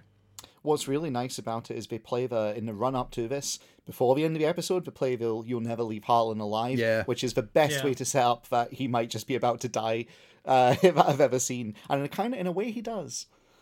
But yeah, like um they have the quick draw, they both fucking they shoot each other, but because Boone is like a fucking hipster prick and goes for the headshot every time, he hits Raylan in the hat and just like fucking like grazes his skull rather than kill him. Yeah, whereas Raylan always goes center mass because that's what they teach Yeah. at Glynco. Yeah. And, so then uh, like fucking um like Raylan survives, but Ava flees in his car And the hat's dead. and the hat's dead, yeah. Which is is pretty good as a way of like like putting a coda on it and visually showing that the old Raylan is dead and a new one is is, is taking his place. It's a really Yeah. good With the it's a proper lovely I mean, touch. you you could argue you could argue that wearing the hat saved his life as well because like fucking like It's a tall hat, yeah. yeah, Boone's an idiot and like aimed for the fucking like the Middle hat the rather hat, than yeah. the middle of the hat rather than his head. But um, yeah, and then there's a there's a time skip to five years later, and he's he's in Miami. Um, Winona uh, is like he's he's in Miami with his daughter, and Winona turns up, and Winona is um dating the the kid from Iron Eagle. If anyone else Mhm. remembers the eighties. uh, 80s So anyway, kids will Raylan's remember there this, with his wife and his wife's boyfriend. Yeah, I remember the 80s very clearly. But he's being a good dad as well. Yeah. He's like, you know, he's he's chill. He's not like his father was. yeah, It's it's really lovely. And he's wearing Boone's hat is another nice touch.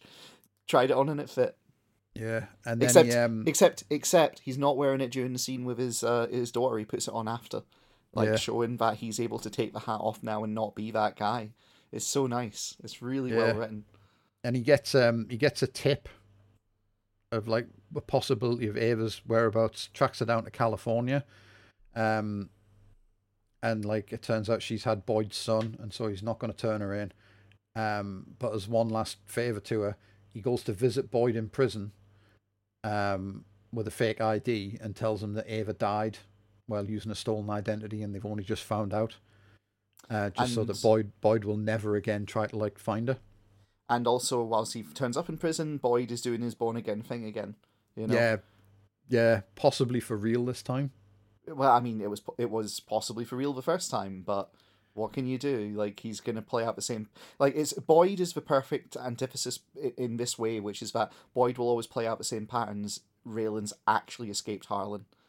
Yeah, You know? and so they have they have a they have a bit of banter. He explains what what like you know what's happened to Ava, and um and then Boyd asks him why he like why he came to the prison, why he didn't just phone him. Yeah, if you'll if you'll allow me a moment of it's like something. oh, What is it? A, a moment of sentimentality.